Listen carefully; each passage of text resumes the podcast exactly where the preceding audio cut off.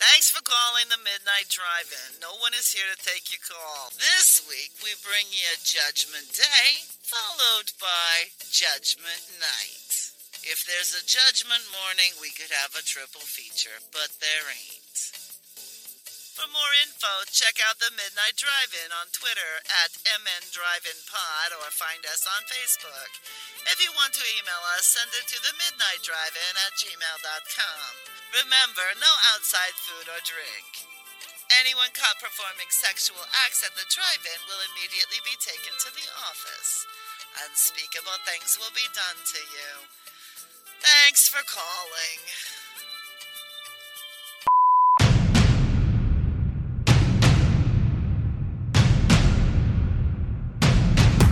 Drive away your worries and cares at this drive-in theater.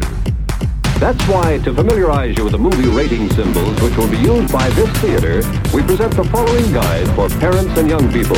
X, no one under 17 admitted. So, what are you doing since there's no like sports to Like, when is hockey uh, season? I don't even know when hockey season is. When is it? It's Yeah. supposed to be happening right now. Okay, so We there's should, no. we should be in playoffs actually. So there's no hockey. So what are you what are you doing instead? I I haven't figured that out yet. During the uh, during the pandemic, Canadians have invented the concept of driveway beers. Have you heard of this? Where we just walk to each other's house and we stand, like the other guy comes out out his front door, and we yell to back and forth to each other, and we drink a beer. So there's that. you guys don't have driveway beers there? Is that only a No. Canadian thing? Uh, I mean, not that I've heard of, but uh, So you're you apparently we do a thing where if it's somebody's still a fair birthday, you, you just drive by and honk your horn and stand outside your car and wave at them. Oh yeah. That's about it. Yeah, it was my son's friend's birthday not too long ago, so I like Did you go to his house and stand in the driveway, drink a beer, and yell at him? no. That would have been But- awesome. We brought like brought over like an ice cream sandwich for the kid, and then it was like I put it in like a plastic bag and like walked up and knocked on the door and set the bag down. Then we stood back on the sidewalk. it's so awkward. Then he pulls it out and it's all melted. Gross. Yeah. So No, we don't have driveway beers. Yeah, no. Maybe we should though. As long as you stay you stay a safe distance apart, you uh you're technically not breaking any rules. So you, you just the only problem is you got to limit it because you can't go inside to use your friend's washroom. So mildly problematic when you're drinking beers. Just pee in the yard. Well, I try not to pee in people's front yards if I can avoid it. Oh no! See, a friend of mine rented a house, and he had this bush, like on the on the front of his house next to his garage. Every time he had a party, me and another friend of mine would make it our goal to try to kill that bush by this, by at some point, and we would just pee on it exclusively. Still living though; it's a hard That bush, sounds like apparently. a that's, a that's a young man's game, though. I think you, get, you get up to a certain age, and it's pretty embarrassing if the cops come to bust at the party and you're outside peeing on a bush. Eh, I don't know. Yeah, I don't know. Never thought about that. Uh, In your twenties, you just do whatever. you just yeah, it doesn't matter. And if if the cops came and like gave you a ticket for peeing in your friend's front yard, I'm I'm sure there's no serious jail time for that. So it's just a funny story. Yeah. Once you get a job with like an office, then it, you can't really get arrested for things like that anymore. It's frowned upon. My cousin got a ticket for for being drunk, like in public. Yeah. Um, I don't know. It's it's one of those where he was drunk and he like got pissed at somebody and like ran away from his friends for some reason. Yeah. And then later the police saw him out and about just being like ridiculous. So they pull up and he just like puts his back up against the wall and closes his eyes. and I think he thought if he just if he couldn't see him then they couldn't see him, so he was trying to be invisible. So he got he got a ticket. So that's no, that didn't work. no, surprisingly. I remember like a long, long time ago. I picked, got picked up. I was like 19. I got picked up for being drunk in public, and the cops were like, "We, you're, you can't be out. You're, you, this won't, this isn't safe." And uh, then like my friends showed up to pick me up, and the cops were like, "You know, no one called them. They just thought to come here. That's a bit of an issue." And I'm like, "That's that's, that's not a good sign."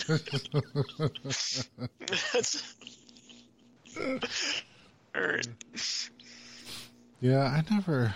I don't know. I never got a uh, drinking ticket. I was at a party a couple times, time. And like I was living with this guy, and he would throw parties all the time. And so the police would show up and basically just be like, "Look, you just need to need to be quiet." We'd be like, "Okay," and that would be the last time we'd see him. Like they never came in to check IDs. We had my a couple of my friends' cousins over, and they were both in high school, and they were drinking. So we totally could have got busted, but I don't know. Apparently, we found some like- cops on a good day. I feel like it was different back then. Because nowadays it feels like they would cl- come in and clamp down because it's an easy way for them to pad their stats is by giving out a few extra mm-hmm. tickets. But Yeah, back then they were just like, if you're not hurting anybody, they would just. I remember like quite often, two days there'd be cops outside the bar at night.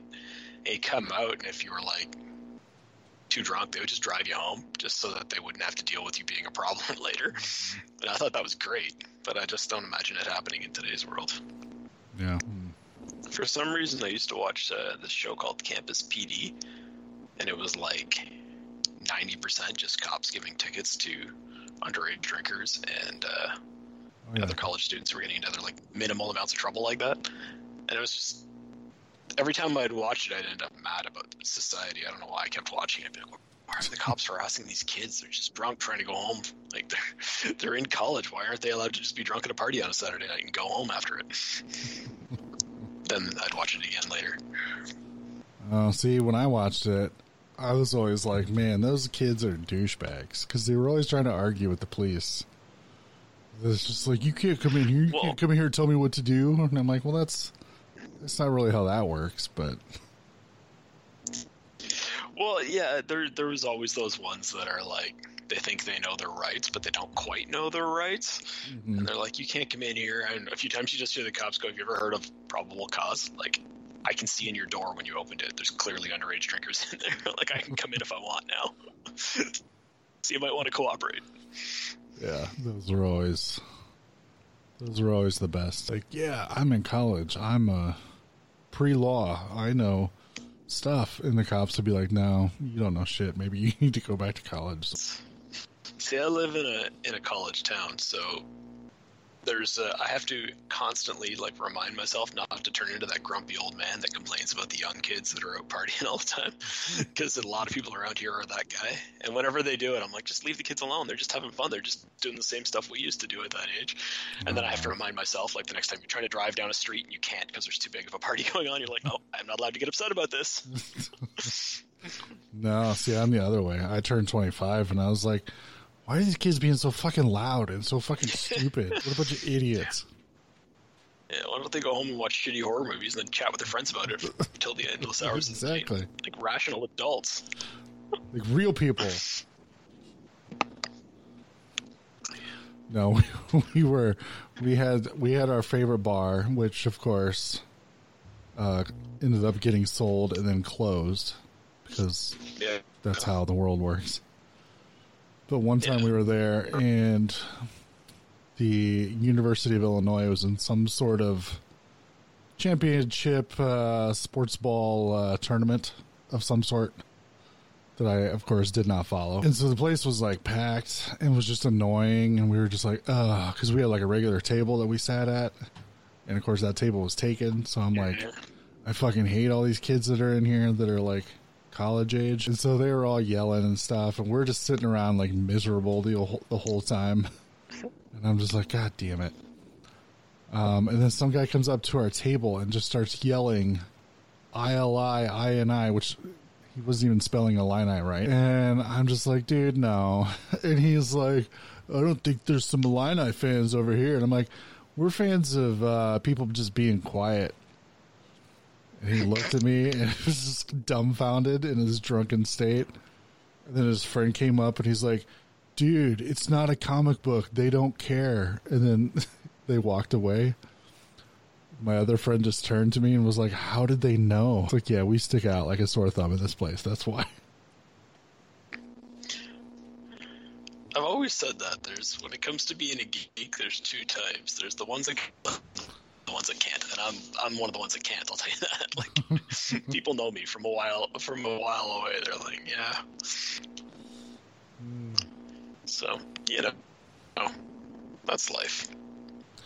So you're saying people know you from a long time ago, so you'd say they're like old friends of yours, even though you now have a kid? Do they ever want to go to a boxing match with you? Nobody goes to boxing matches. I don't even understand how boxing's still a sport. I really don't either. However, I do appreciate your excellent transition. Yeah. And that was always a dream of mine. When I was a when I was like young, my, my parents had um, a motorhome, and that would all my friends would always be like, "One night, man, we just got to take that thing and head downtown with it. It's gonna be so much fun. We could be like sitting drinking in it, then we could all just sleep in it and drive home the next day. It'll be fine." like, like I don't think my parents it's the motorhome to go downtown, guys. Like, I just don't see it happening. Hey, if we were going camping, they might lend it. to Yeah, us. mom, dad, can we, can we borrow the motorhome? They're like, oh, are you going camping for the weekend? No, me and my buddies want to go downtown and just park it and then drink. that doesn't sound like a very responsible use of a motorhome. Yeah. But it was because of Judgment Night. That's why we wanted to do it. We would always call for one day we're going to Judgment Night that thing. Which I don't know. We'll- So- we'll- I guess we'll I do that's it. what you were trying to transition to. yeah, that totally was. Even though in my head I was like, we should do one of the Judgment Days first, then Judgment Night, and then the other Judgment Day because this is going to be a weird triple feature, basically out of necessity. Yep, yep, it is. But fuck it, let's just start with Judgment Night. Uh, 1993. Emilio Estevez apparently is a very put upon husband because as he tells his wife as he's leaving, and she's very not happy about it. I've been cooped up in this house for three months as she holds their three month year old baby. So maybe, maybe, you know, she pushed a human being out of her and has also been cooped up for three months. But hey, whatever. He's Emilio Estevez. So him and his his buddy Cuba Gooding Jr. and their other buddy uh, Jeremy Piven, and then Emilio's little brother uh, Stephen Dorff are going to go to a boxing match in downtown Chicago. Because I like how you apparently could have read that cast list and and not. You shouldn't. You should not have even mentioned that it was from 1993. We should have made the listeners guess based on that cast list. it's amazing. oh yeah, early '90s. That's what that's from. Yeah. Uh, so they're going to go to a boxing match, but Jeremy Piven shows up in this like tricked out like uh, uh, motor home, but it's more of like a party bus type thing. It's all swanky inside, and yeah. So apparently he conned some uh, dealership guy into letting him take it for a night, which in the '90s I'd never heard of anything like that, but it's Jeremy Piven, so I don't know, maybe. Yeah. I, I mean, I've heard of being allowed to test drive a vehicle, but I've never heard of being allowed to take it overnight. Yeah. And and so their goal is we're gonna go to the boxing match. And later on when we see Emilio Estevez's uh, driver's license, he apparently lives in Evanston. And the boxing match is in downtown Chicago, which on a good day is probably like a half hour drive. So is Okay. it really worth getting this like swanky RV to then drive it downtown and park it so you can go into the boxing match? And I guess if you can get it for free, it'd be kind of fun. If you haven't, if you haven't been out with it, like if the group of guys hasn't gone and done something in three months, maybe just I don't know. Yeah, it just it seems it seems way over the top, but I guess without it we don't have a movie. So, but it's just a weird, a weird thing. Oh, actually, the one- movie could. The, The weird- the movie weird thing- just totally happen without it. it. Yeah, totally. Sorry. But it's a weird thing just watching it as as when I was younger and not really having an issue with it. Being like, "Oh, that thing's awesome." And now as an adult, I'm just like, "Oh my god, that seems like a huge pain in the ass to even drive that thing in in Chicago traffic. Let alone where are they going to park it? Do you know how expensive it's going to be to park this thing downtown? Oh my god, just take someone's car." But you know, Yeah. Um, so of course, gridlock traffic. They decide, or Jeremy Piven, I guess, decides. All right, fuck this. I'm I'm just gonna take this random, random exit, and then we're gonna we're gonna drive around the interstate, and then get back on. Which I don't know how that helps, but whatever. Uh, so of course they get off. Turns out they're in like Mad Max like wasteland side of Chicago, which apparently existed in 1993. Um, so they get lost. They end up uh, hitting somebody, and so when they get out to check, they find out, oh, this guy has also been shot. And this guy says there's people after him. He has a bunch of money in his waistband. And then Denis Leary and his two thugs, one of them played by Everlast, shows up, pulls the dude out, shoots him in the head, and then is like, "Well, now we got to kill these guys because they saw the whole thing." And uh, yeah, they end up blowing up the uh, the RV, and now our our cast of heroes is stuck traversing around this wasteland of a city, trying to get away from Denis Leary, and encountering a bunch of uh, very odd people. So, Yep. I'm assuming you were a fan of this movie when you were younger. Oh yeah. How could you not be? Yeah, I'm pretty much the same. Um, I mean, yeah, like with, with again with that cast and with just this ridiculous plot and all this other stuff, I'm like, yeah, as a kid, I I very much enjoyed this movie. yeah, me and my friend, did the same way. me and my friend rented it like a billion times until we finally just, you know, when videotapes became more readily available, just bought a copy of it and then watched Okay. that till that ran out. so yeah. So how long's it been since you saw it? Oh, it's been probably at least 15 years. Like I watched it like a billion times and then was like, well, I pretty much know that by heart. Probably don't need to watch that for a while. And then, like I said, I was All listening to a right, so- podcast and they were talking about it. So I'm like, oh, I haven't watched that in 15 years. I need to watch it again. All right, so now it's the big question: How how does it hold up? Uh, Realistically, not great, but nostalgically, I still love it. So I don't, it's like, I don't care. I'm sure if, if I showed this to somebody who had never seen it before, they'd be like, what? What? This is, this is stupid. Why don't they just pull out their cell phone and call the police? You have to be like, it was 1993. Nobody had a cell phone except for Jeremy Piven. And you had really shitty re- reception until we found out he was lying and never called the police in the first place. Yeah, I mean the nostalgia factor in that first half of the film is huge. It, it this mm-hmm. movie is so early '90s, and they're all just like when they're all partying in that thing and watching it, and it's so just flat out cheesy watching Emilio Estevez Estevez pretend that he's like this put upon guy that his little brother and him can't get along and I loved it, but I, I can I can't imagine what it would be like for someone to watch it now for the first time, especially if you had no connection to all of these actors, because like all of these guys were in stuff I liked at the time, like Mhm. literally everybody. Yeah. I think this was my introduction to Stephen Dorff, and then I was like, "Oh, the bad guy from Blade. He was from Judgment Day." yeah, Yeah, and I- I it's found, pretty okay, funny. so all that stuff. I was gonna say it was pretty funny because I remember at the time, like being really impressed with this RV, strictly because it had a Nintendo in it. I'm just like, could you imagine? You're just driving around and you're just sitting in the back playing Nintendo.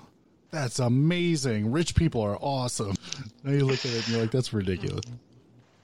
It's like the whole thing is hilarious because it's such a product of its time that like like having a satellite TV is impressive and it's like well everybody can watch Netflix on their phone now. it's like just get out a plan and you're good. Like it doesn't matter. Like now all those guys would have been watching different things. They wouldn't have had to watch all on the same TV. And it made me laugh when they referred to the TV in that RV as a big screen. and I'm like, no, I wouldn't. I would not put a screen that small in my bathroom if I needed one. Like it's, it's just weird how TVs have changed so much in the last few years.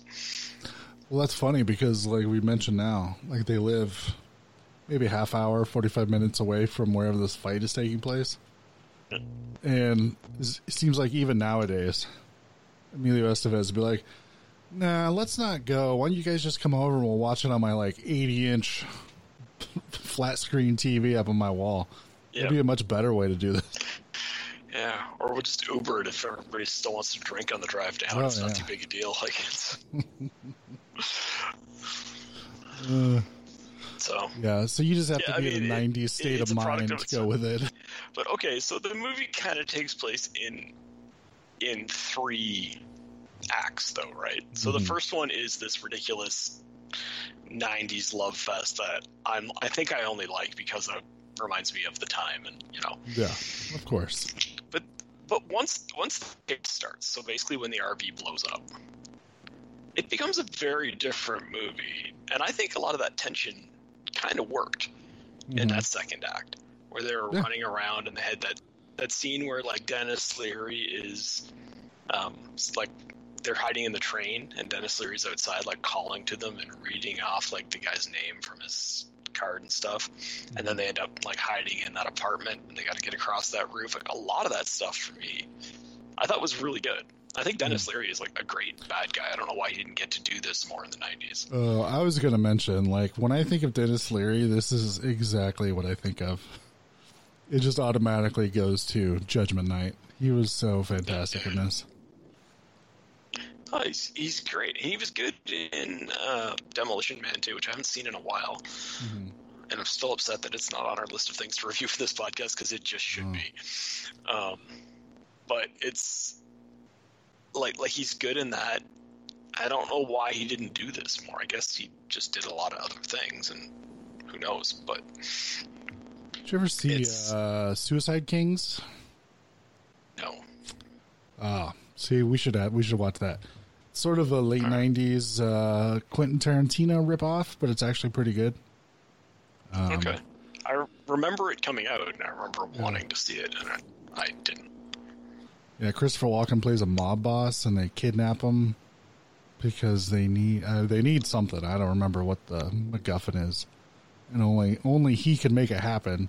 So they kidnap him, and then Denis Leary is sort of like his his right hand man. So he's trying to figure out where he goes, like where where he went, so he can go get him. And there's this great scene. I don't even remember why they're there, but he has to go to this apartment building to talk to this guy, and he goes into this other apartment, and apparently this guy is like beating up on his wife or his girlfriend or something. And so you know, Denis Leary kind of tells him, like you know, hey, keep your hands to yourself from now on, or I'll come back and beat the shit out of you, or you know, something.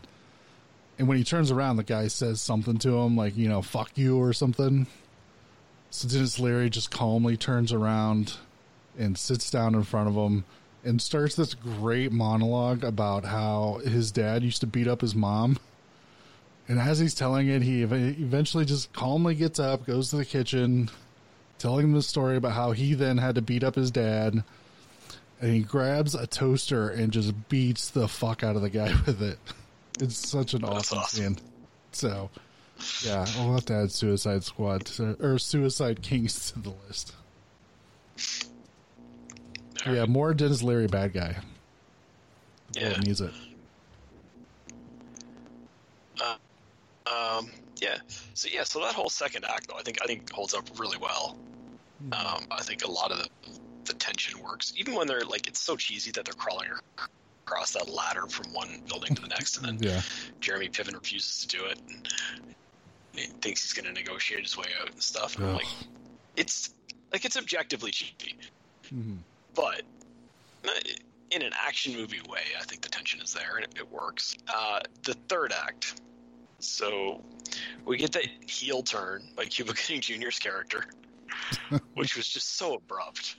Um, it was just so weird the way his character just completely changed and, and just like was threatening to beat up his friends and stuff and wanted to like all of a sudden go back and kill the other guys.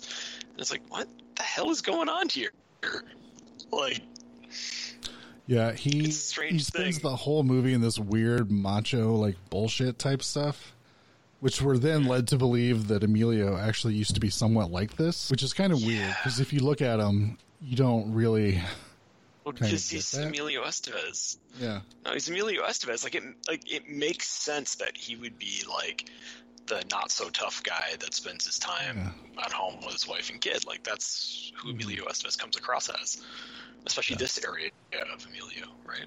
yeah, and they make they make it seem like he's only been sort of uh more the family man the last like two years because I think they said they got married like two years ago or something. Something like that. Yeah. So yeah, Yeah, it's it's kind of weird, but whatever. I just, Yeah, Cuba- just thought all that stuff was under underdeveloped.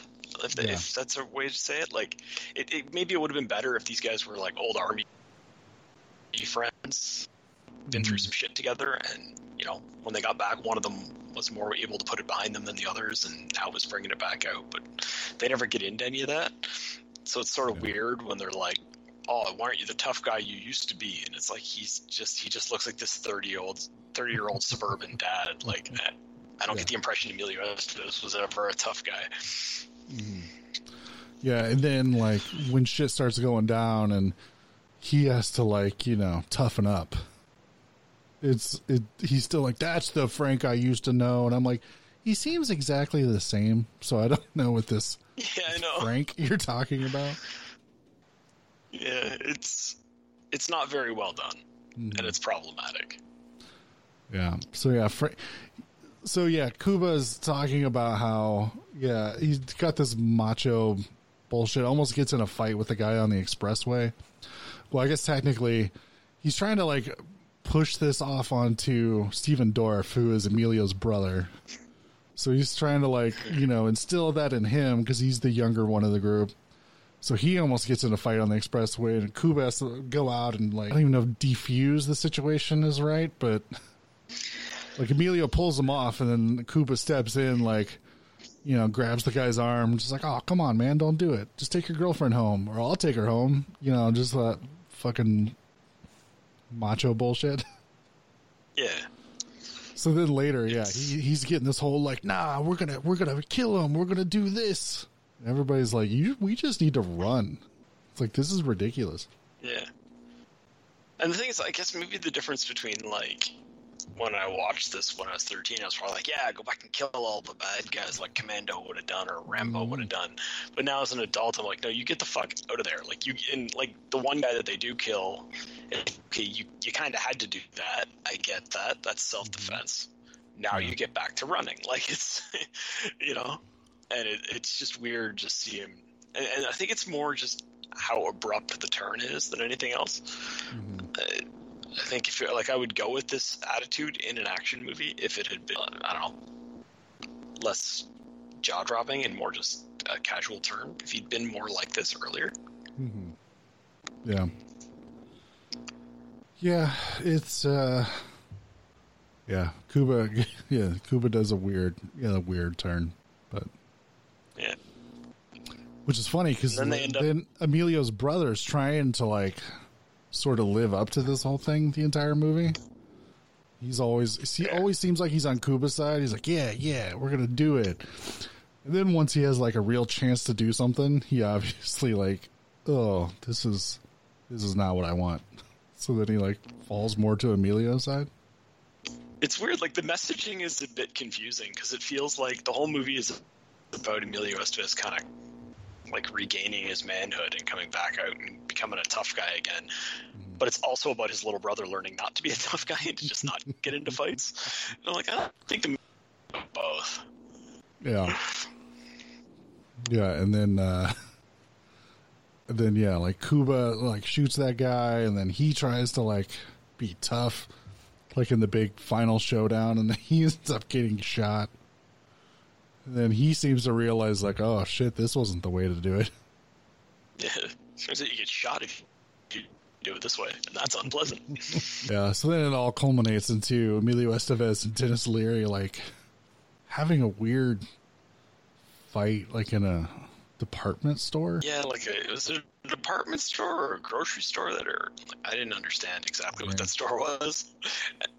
I know, I know the movie suffers because they are in there for way too long. Like it starts with them just breaking that window, hmm. thinking, "Well, the cops will come if the alarm goes off," which is good logic, good way to get out of the situation. But then they're in there for like twenty some minutes, I think, at the end of this movie, and I'm like, "No, this is a ten minute climax, not a twenty five minute climax." Yeah. Yeah, and there's a bunch of weird like turns, like because they're like, oh, if the alarm's going off, the police will come. And then they're standing there, then like two security guards show up, and they're like, whew, well, that's the end of that. And then of course Denis Leary and the other guy show up and kill the two security guards, and they're like, fuck. Now what do we do? Yeah. And then you get that fight between Emilio and Denis Leary, and you're just like, I don't know. Maybe this is why you guys aren't in so many action movies. it's Yeah. I just don't I don't really feel like either of those guys are meant for hand to hand combat. No. The funny thing is, they like they like sort of like grapple like professional wrestlers, where they like grapple at Yep. the beginning of a match, and then just do that, and then throw each other into a bunch of shelves of stuff. That's pretty much the extent of their fight. Yeah, it wasn't uh yeah, just it just wasn't a great fight. And I think that's a I don't know who that's on. Like I don't know if you need actors that if you need better actors to fight or if there's a way to shoot it better.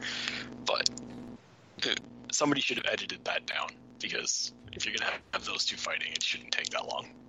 It was weird. Yeah, it seems like the director was like, "Well, no, we need to keep this more of like a realistic fight."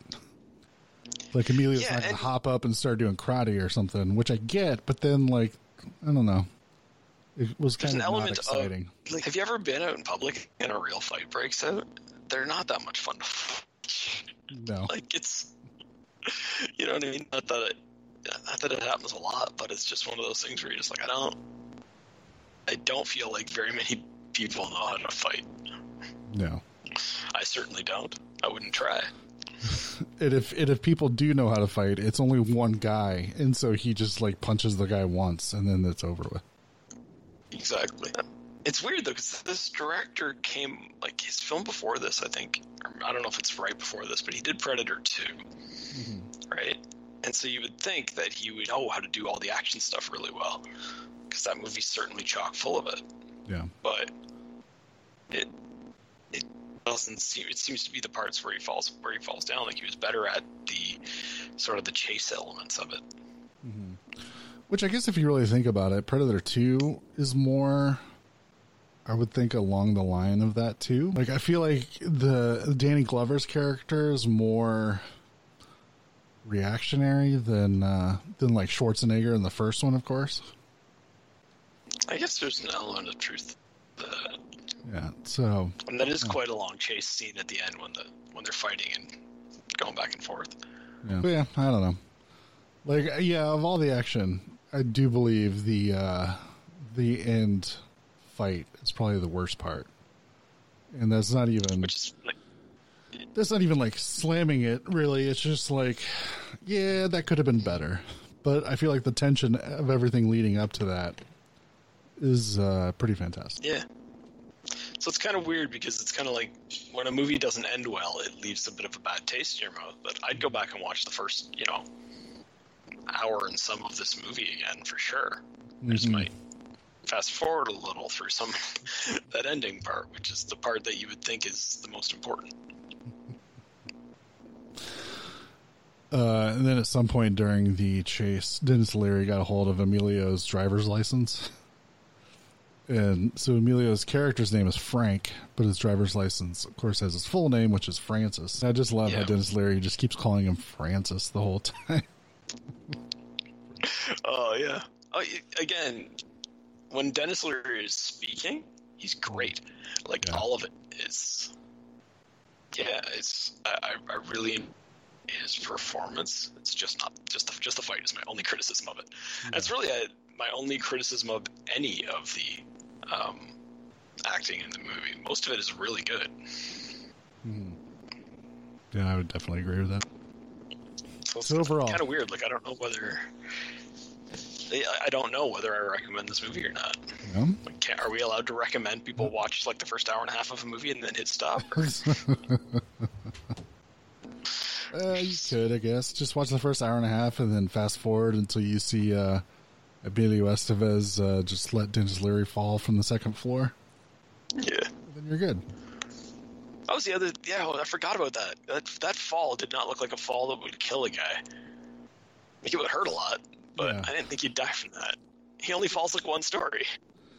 Well, I think we're supposed to assume because it looked like he fell into a stairwell. So I think he was supposed to have fallen at least like two floors and then landed on stairs. But I don't know. I don't know. Not very exact in my book either.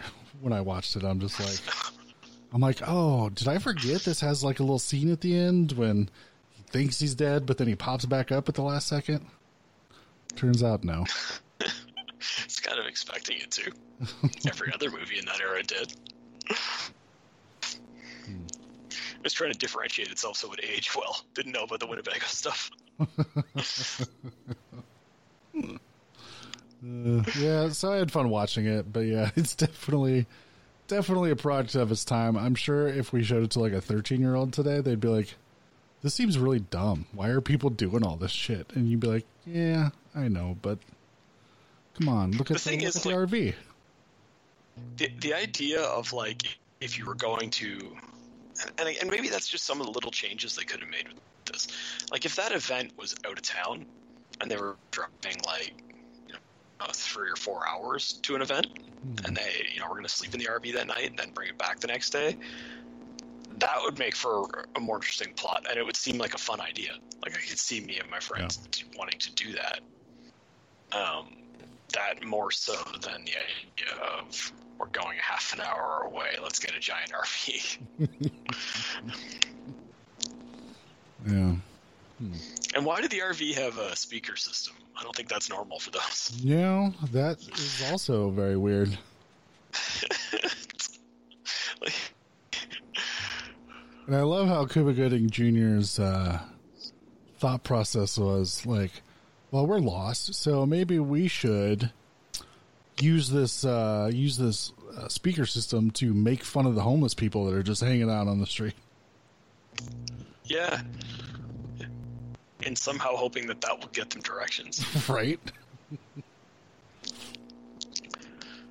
Because, I mean, that would have been the other option, would have been to get out and find a normal looking person and just say, can you just tell me the back, way back to the freeway? That probably would have solved a lot of the problems. Even just like here, here's a hundred dollar bill. Can you tell me how to get back to the f- freeway? yeah. So Yeah, how about that? like, yeah, totally. I would totally would will let you know how to get back to the freeway.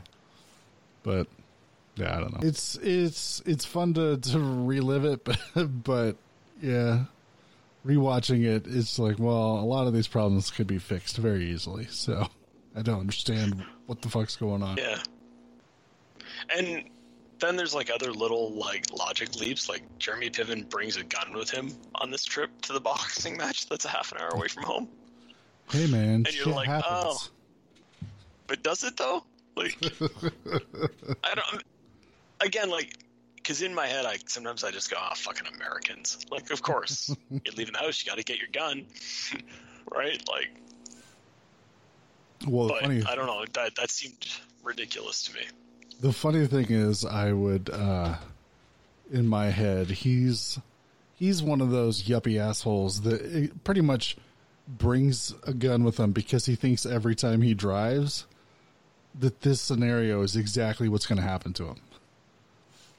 So maybe it turns out this time he was right, but Oh, there you go. the hundred million times he's been driving in town, he's probably had his gun on him for no reason because he doesn't want poor people coming up to him at a stoplight. Oh, they might wash his windshield. It's not his fault, really. Um, all right. Anything else about Judgment Night? No. Sure I'll remember something later. I'll just yell it in the middle of our discussion one of the other movies. That's Yeah. that's how organized we are this week. Sure, You know what we should do before we move on to the next movie? sure. We should remind. We should let the listeners know that Noah's not going to make it this week, in case they haven't figured Oh, it out yet. We forgot to bring that up.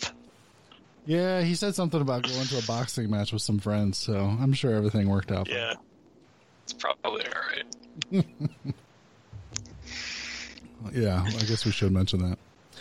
we should have made that joke at the beginning of our discussion. that could have been our transition. Damn it. I'll just edit it out from here and put it at the beginning. It'll be fine. yeah, sure you will. I'll totally remember. Uh, and the funny thing is, he's not here, and we actually are reviewing three movies this week, simply because we had teamed it up with a movie called Judgment Day.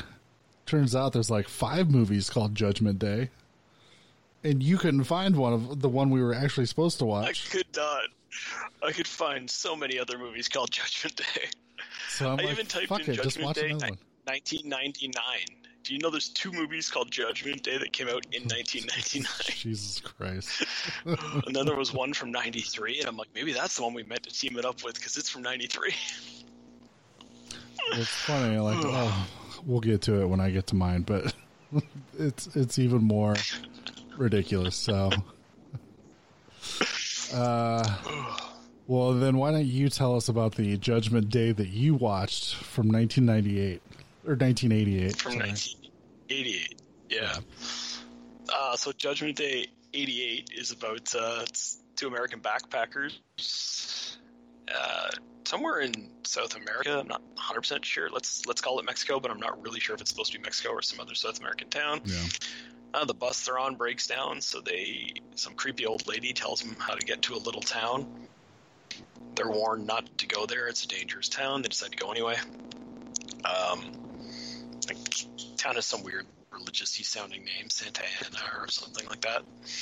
Um, but they get there, and everybody's planning to leave town that night. And there's this. They're told it's like an old, uh, like an old superstition that the guy that like founded the town, he uh, struck a deal with the devil to like save the town from a plague that was coming through. But in exchange, the devil got like the town's soul. But he tricked the devil by saying it was only for like the night that he signed the contract. So now every year on that night, the devil takes control and will take the souls of anyone who's there. So everybody just leaves town for 24 hours which is kind of a funny like when you think about it it's sort of a funny setup that like the whole town just leaves and then just comes back the next day and that's how they beat the devil um, which is funny. I, I wonder if he like pops up and he's just like what? Hey! And then just sits around and mopes for the rest of the night. Well the devil brings with him his uh, his legions. We'll get to those guys because they're awesome. Um, so yeah through a series of unfortunate events these guys end up stuck in the town at at uh, sundown when they're supposed to be gone by. Um, they are chased by these weird demon looking guys that kind of look like cool vampires, but I'm not really sure what they're supposed to be. And uh, they're taken in to a home by like it's I, I want to say they're taken in by like one of the townsfolk, and later they realize that things might not be as they seem. But it's so obvious that this guy is the ghost of the guy that signed the contract with the devil that there's no point in covering it up. And of course, they get in there, and he invites them to, to, to stay the night, and he, he has a daughter. And one of them gets to sleep with the daughter, and all this stuff. And things things start to get weird when you realize he has like slaves, and they're like, "But there haven't been slaves for years." Oh, well, you know, yada yada yada. Uh, the thing is that that guy is played by the the ghost guy is played by Cesar Romero. oh okay He's fantastic. He's like, I've never, I don't know that I've seen him in much besides Batman. Me neither He's really good in this. Like, I don't even think I would recognize him without the Joker makeup on. I didn't think I would either, but he still had the mustache. and it's because this is like 20 years after Batman, it's just naturally white. It's not painted white. so, Nice. um, but yeah, I mean, uh, like basically mayhem ensues. We get this like this the B plot is like this bartender that these guys befriended earlier. His his daughter is lost, so he's running around town looking for her when all this stuff hits.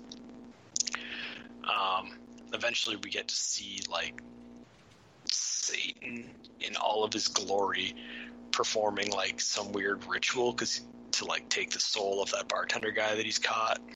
We have a number of encounters between the two friends and the like weird demon guys that are running around, and it is like super fun 80s horror movie magic. It's great. Um, I just I was like I had to watch it on YouTube because it was the only way I could find it, and I really wish I had like a cleaner, better copy so I could have seen the, the special effects and the makeup better because it was so fun to watch. Like the devil looked, great, the demon guys look great. It's like the weird cheesy '80s things where there's like these big scary demon guys, but then when they get in a fight with these like 25 year old American tourists, they're like just fist fighting like like something out of Judgment Night. Uh, um, and yeah, and it has a super fun ending, which like, I think I'll spoil it because um, basically I don't see how I don't think anyone's going to watch this except me, so I'm going to spoil it. But uh, so the the night comes to an end, and the one guy makes it out of town, and the other guy doesn't. Right, so he's trapped in there. So fast forward one year later, and the the guy that made it out of town has taken over the bar that was being run by the other guy they befriended, and he's it's a little weird because he's like just watching that guy's daughter, and I'm like, does nobody asking questions about that? But uh, you know, all right. And so it's a year later, and so like we get um, like a private investigator type guy comes to town looking for the one the guy that's missing. And this this guy goes, "Don't worry, I've got it all figured out. I got this great plan, and I'm going to. Uh, you you want that guy back? I'll have him back for you tomorrow." And you think like, okay, we're gonna get like an '80s action sequence ending where this guy goes in and saves the day last minute, and his buddy who was stuck in hell is now back. And it's like, no, as soon as he gets into the the other like dimension or whatever you want to call it, with all the Satan guys, they just immediately grab him. They've basically been waiting for him, and he's screwed. And that's your ending is him being like dragged off, and it's great. It's super fun. so, this is a huge recommend. You should have watched this instead of the movie you watched. Yeah, It- maybe. does not fit like our our theme for the week at all, except for the fact Oh. that it's one of the thousands of movies named this. yeah. The next movie doesn't really fit our theme either, other than its name, Judgment Day. So okay. yeah, yeah. So I mean, like honestly, like I think you'd really enjoy this movie. I know Noah would. Um, It's just it's it's brilliant '80s horror, and I don't know why I've never seen it before. I'm kind of upset with myself. I feel like this is one of those movies that I'm I'm gonna say, yeah, I'm totally gonna watch this, but then I'll forget about it as soon as we get done recording and probably never watch it, Yeah. which is unfortunate. I should I should send you a picture of the devil from this movie, and then you would totally want to watch it if I did that. Yeah, it's possible. because it, he looks awesome. But Uh, yeah, I mean, it's a big recommend for 80s horror fans. Nice.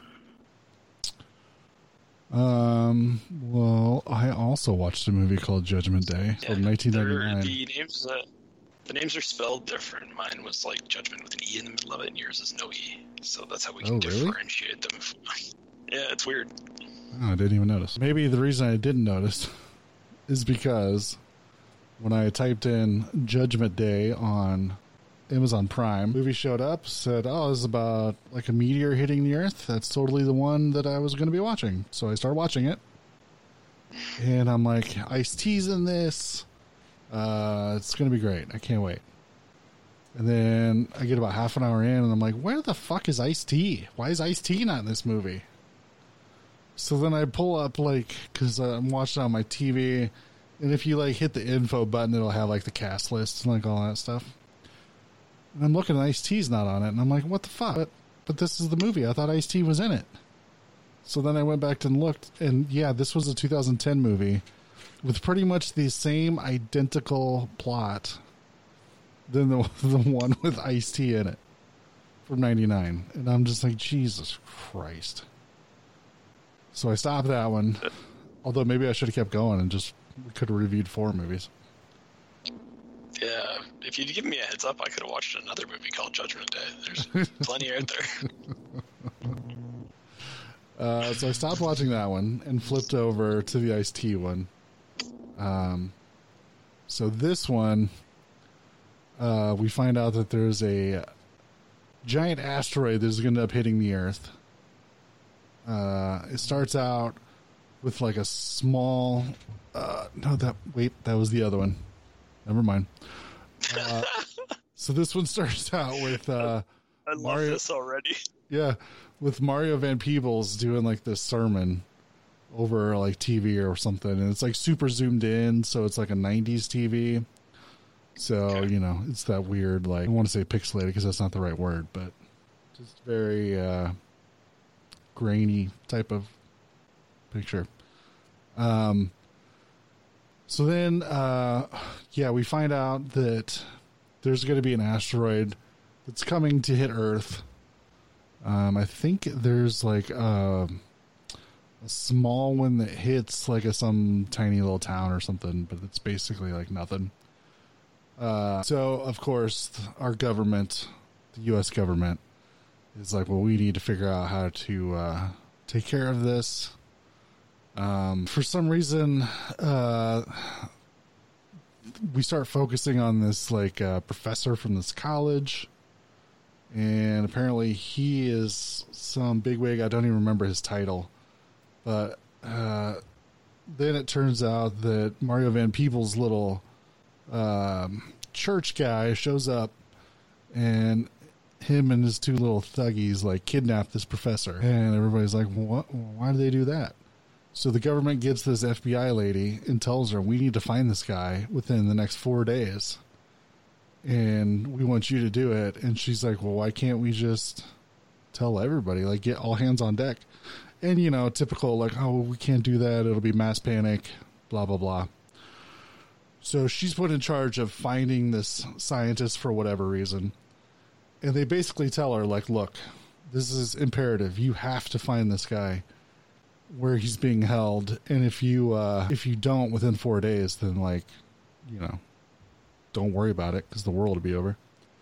But they tell her like like any means necessary, and she says any means, and they say any any means necessary. You do whatever you need to do to find this guy. So then, cut to Ice T sitting in jail, and we have a flashback, and it turns out that um, that Mario Van Peebles, his little religion is more of like a doomsday cult. And we're told like some story at some point in this movie that he was almost having like a Waco type standoff with police, and they had a bunch of people like held hostage or something, or I, I don't remember the exact like situation. Rather than negotiating, uh, Mario Van Peebles' character just went and assassinated everybody, all of the hostages, and we find out that Ice T's wife was one of them and Okay. I'm trying to. This is what happens when you watch one and a half movie with the same name. Trying to remember like why he was in prison. He was in prison for like 12 years, and I don't remember why, but whatever. But his what he wants to do is do his time, get out, and then basically find Mario Van Peebles and kill him for killing his wife. Okay. Uh, so this chick shows up and she's like, "Well, I tell you what. Uh, how about instead of waiting, you get out of jail now? You come with me. We got to find like the scientist guy that they've kidnapped." And I tell you what, uh, during uh, the whole situation, uh, if Mario Van Peebles should happen to be killed, uh, I'll just say I didn't see nothing. And Ice T's like, okay, that's a deal.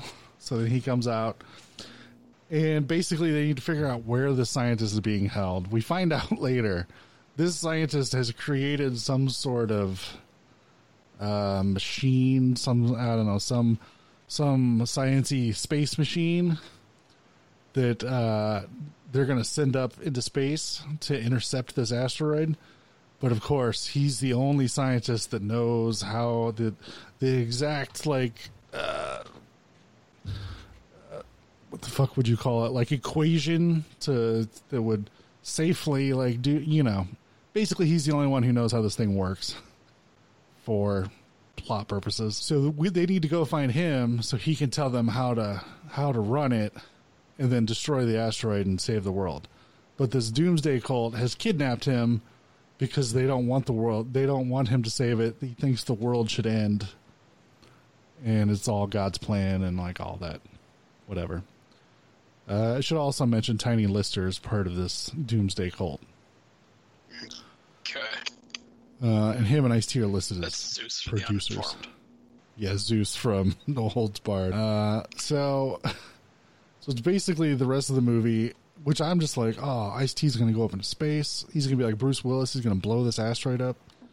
Yeah, we spend like five seconds up in space, and it's all like automated stuff, like the machine.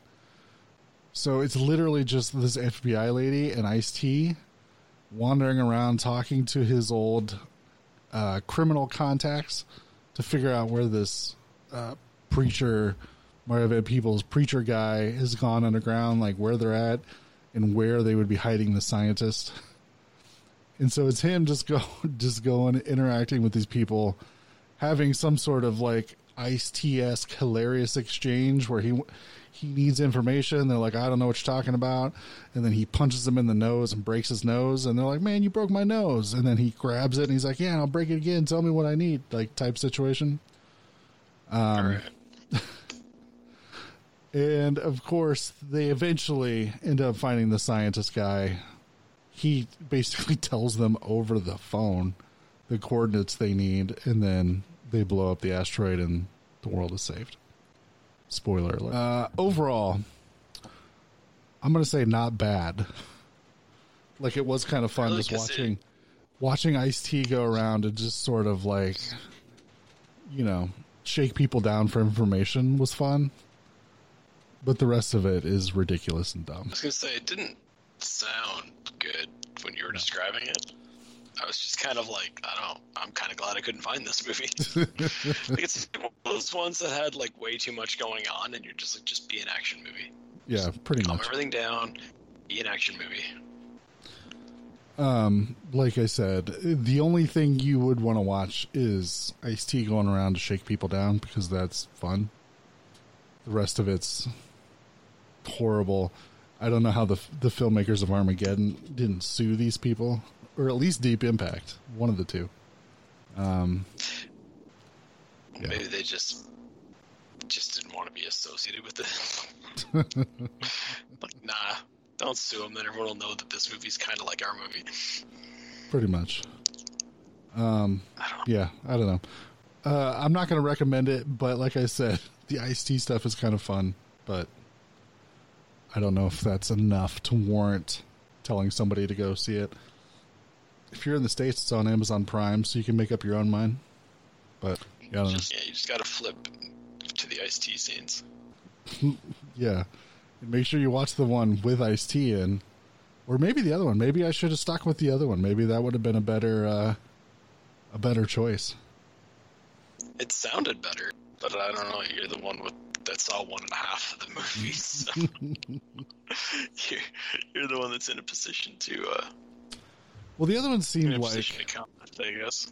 like it showed like a priest in like South America, you know, coming out of his church or whatever, and he's smiling and saying hello to all the village people, and then a uh, uh, a small asteroid comes and just blows up the entire town, and that's when the everybody there then starts like, oh shit, there's a giant asteroid coming. It's got little pieces that have been breaking off, and it's blowing up towns or whatever.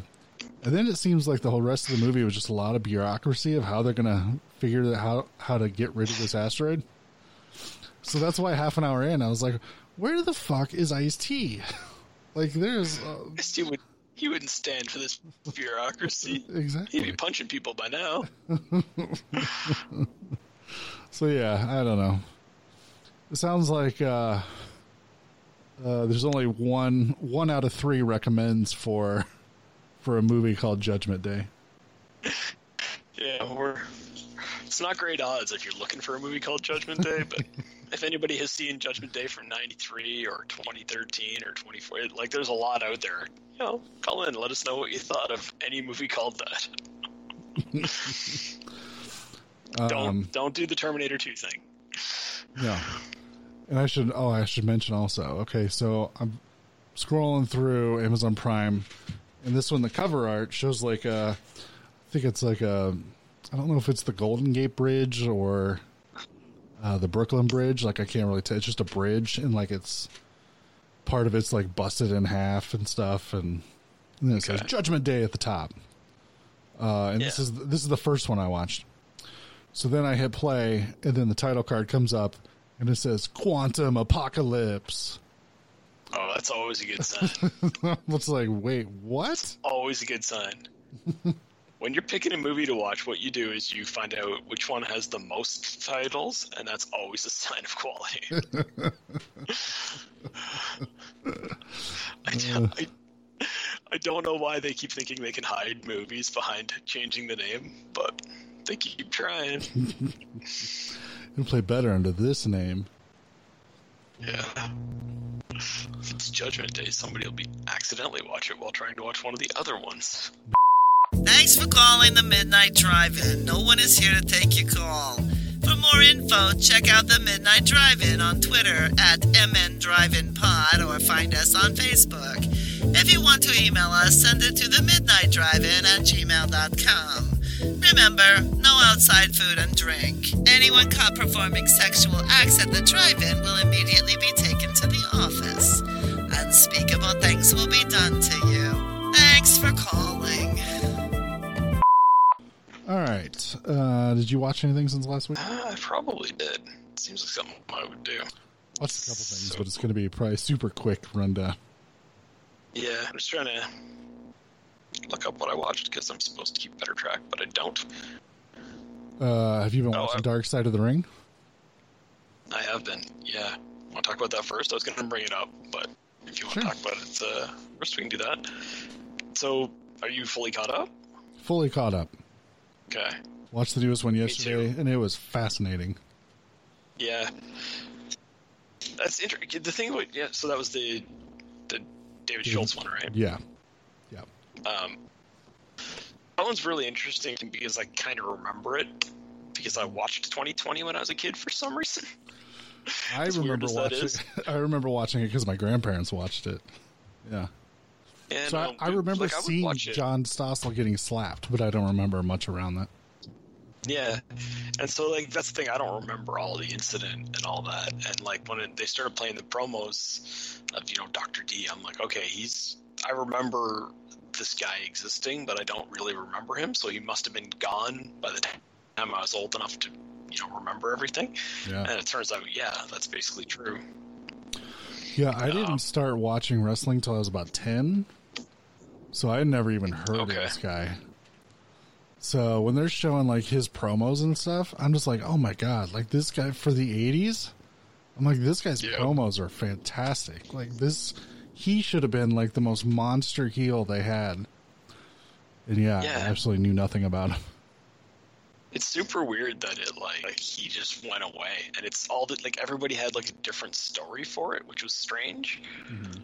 Like, I found that very odd. Uh, like like that the instance involving him and like Mr. T, which is already a good story because Mr. T is in it. They're like, it seems very strange that nobody seems to know what happened at this very public event. Yeah. And it's like, are they just trying to, were they just trying to get rid of the guy or whatever?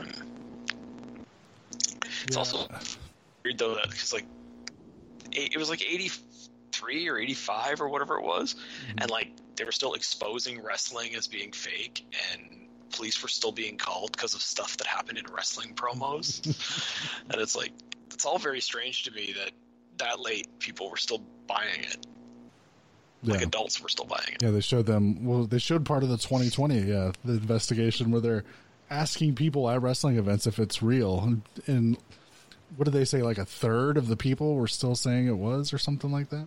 Yeah, I find that very, very strange. Mm, I don't get it at all. Like again, like these were adults.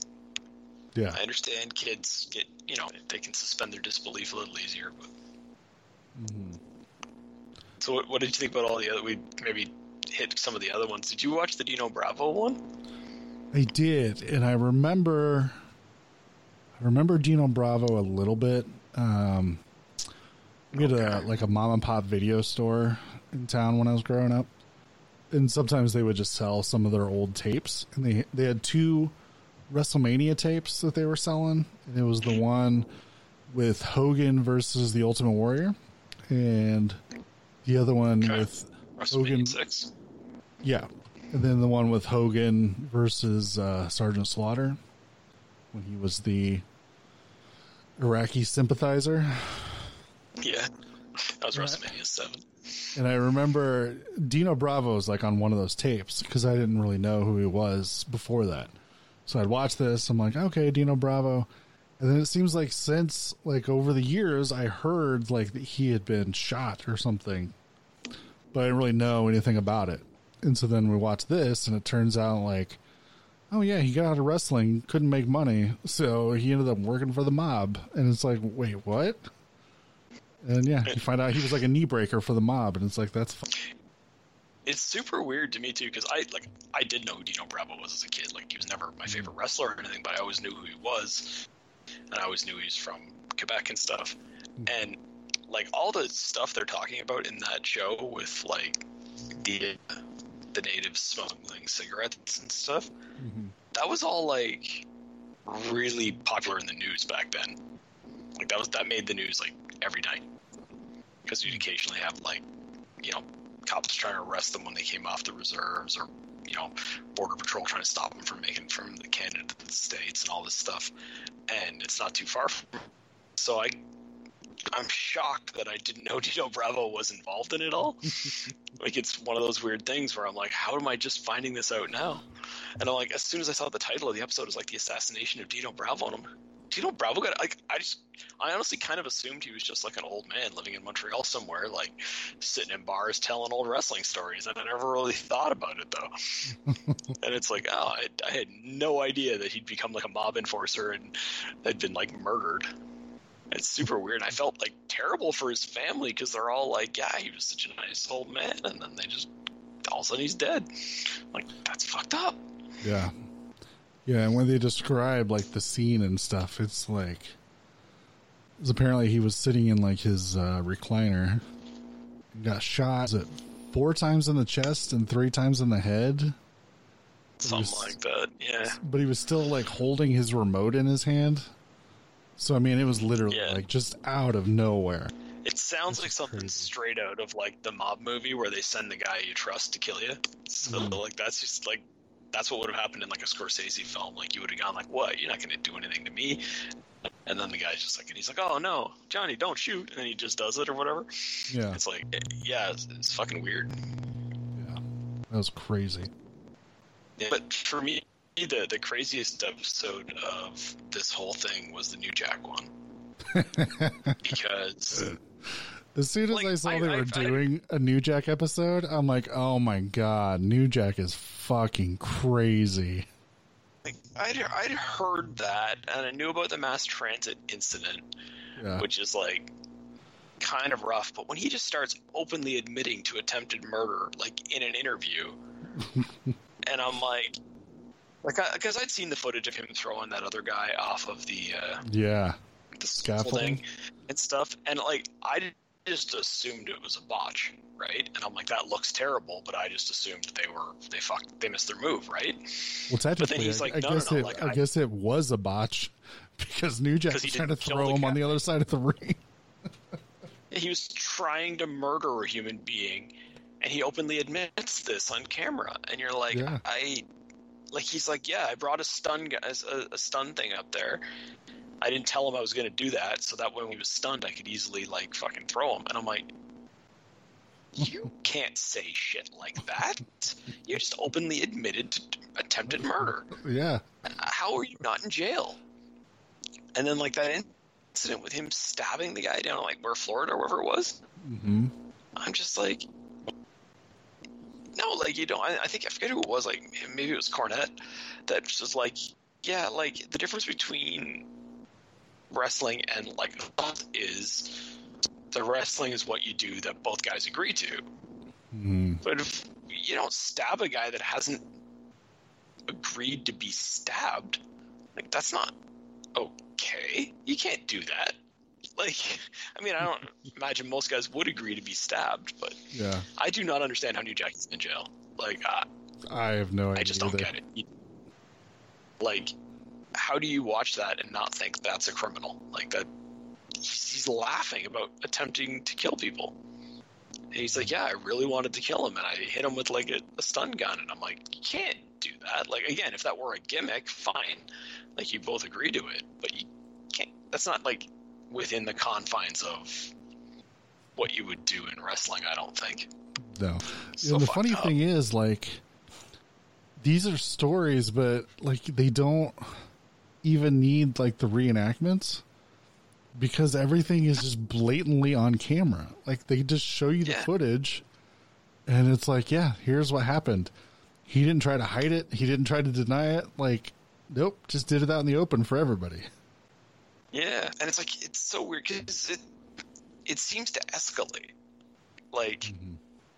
like you go back to like the mass transit incident, which is when he was still in ECW, and you're like, okay, that's a fucked up situation, but it does feel like wrestling to some extent, right? Like it does feel like a wrestling match that got out of hand. Hmm. By the time he's stabbing a guy in a gym with 40 people in it in Florida, you're just like, there's no call for this whatsoever. Yeah. This just, this is just, this is just you are a psychopath, and that's it. And I just, I still, I don't understand how, like, like we jokingly were talking about how Dr. D had the cops called on him for like using a shotgun in one of his promos, and it's like this guy doesn't get the cops called on him for stabbing a guy on camera and then laughing about it in a documentary. Yeah. That's so messed up. I don't understand. Like I've never like even the stuff I didn't like I already knew before this. Um like I'm just like how is this guy not in prison? And then they show me all this new stuff and I'm just like what the fuck? How is this guy really not in prison? Yeah, I, I just like because it again, if he's speaking publicly and admitting to it, just play that tape in court. Here's the part hmm. where he admitted to attempted murder. Here's the part where he admitted to stabbing a guy and laughed about it. You know, you don't really need much more testimony than that. It's public knowledge. I- it blew my mind. It really did. Yeah, Amanda was watching this with me too and she was just flabbergasted. I'm just like, yeah, this is why like nobody outside of ECW would touch it. It's also super weird that like D'Lo Brown and him work together because D'Lo Brown is one of those guys that fascinates me. I'm like, never understood how that guy got famous. Just the definition of mediocrity, and somehow he was like all of a sudden a superstar. Oh man, Nation of Domination. Yeah, background guy in Nation of Domination. That's about the level he should have gotten to. Guy that had to stand behind Faarooq and The Rock while they argued. Yeah, that's what he was best at. So I guess speaking of him, they talked they talked to him too during the Brawl for All episode, Yeah, which is the most like ridiculous concept ever. Even Oh, at the time, that was was like, a stupid, stupid." idea. Like at the time, yeah. Like even wrestling fans at the time are like, "Well, you shouldn't let them punch each other. They're going to get really hurt." And then they're like, "Oh, you can't put him in there with a boxer. He's going to get really hurt." yeah, There he is. He's really hurt. Like, what? Like, that was just a dumb idea from the get go. Mhm. I, I I don't understand. Like, yeah. I remember that, and Amanda was watching that one too, and I'm like, "Oh yeah, watch how he's about to get punished for knocking out the guy that they wanted to win the Brawl for All." And then yeah, let's put him in with with fucking Butterbean. It's like Jesus Christ. Yeah. No, it was like you can't put a professional fighter in a ring with a guy who's not a professional fighter. You just can't do that. Mm-hmm. That's I don't understand how that's and it's weird too because this would have been after wrestling was everybody knew it was not not a sport, and it was not being licensed as a sport, which means you can't do shit like this if it's not a sport, right? You can't just have a sport in the middle of your not a sport. this is the kind of thing that should have to be sanctioned. Yeah. Uh, again, why wasn't wasn't anybody charged with something for that? Like, I don't Yeah. know. It's it's a weird fucking industry. I will say, like, I found like the Brawl for All episode is probably like the least. Uh, like, there was no real controversy in it. It's like this is a stupid idea. Everybody knows it. There you go. That's it. That's we're done. Yeah. Yeah. All right. Well, what else did you watch? oh yeah. Right. We're not just here to talk about wrestling from back in the day. Um, let's see. I'm a bit behind the times, but I finally watched uh, The Ritual from Oh 2018. yeah. And uh, it's super good. Um, Yeah. So, for people who don't know, it's basically a group of uh, it's, it's a group of friends hiking through the woods in Sweden, and they stumble across weird shit. Um, turns out to be like a little town worshiping some big god thing with people. Um, I mean, that's your your very short plot, but it works out. It's like the first half feels very Blair Witchian Mm-hmm. it's not fan footage. It's like they're like hiking through the wood, find weird shit, and they start to turn on each other and they're arguing over who to go where and stuff. And then when you get that first night where they're all like in this cottage thing that they find, and they're like, "Fuck it, we'll sleep in here because we're lost," and they all wake up and there's they're all fucked up in different ways. Like one guy has like marks on him, the other guy is like in one of the bedrooms of the cottage naked praying to like some statue. You know, The other guy wets himself and you're just like God damn, like it's creepy and it's weird. Yeah. And it turns into like what I would say is like a, a non art house version of uh, Midsommar, which I talked about a couple of weeks ago. It's just like it's super messed up all the stuff that's happening and they insert just the right amount of gore into things. I had a great time with this movie. Yeah, I remember really you- liking you, it. Yeah, I, think you've recommended it to me a long time ago, and I just Probably. took forever to get to it because that's how it goes. Yeah. Yeah, I remember really liking it. And yeah, the stuff in the cabin, I just remember sitting there watching it going, what the fuck is going on? Like, this is like creepy Yeah. ass shit. Yeah, Then you, then you get to the end and there's like a, there's a creature of some sort. And then you look at that and you're just like, what the fuck is going on? What the fuck is that? so yeah. The creature thing is like it's a fucking it's like a giant moose with hands that come out of its face. It's fucking weird, but it works. They do a really good job of keeping it in the background, Mhm. and all the people that are like worshiping it are creepy and weird. Just just creepy and weird enough, so that when our townsfolk, when our like main characters meet these townsfolk, they're like, they you can tell something's off right away. That's yeah. I think they did a really good job of it. So really glad I watched that. Yeah. Uh, and then uh, I had a day where I got in a Marvel kind of mood, and you know I've been doing the uh, Mhm. rewatch of the universe.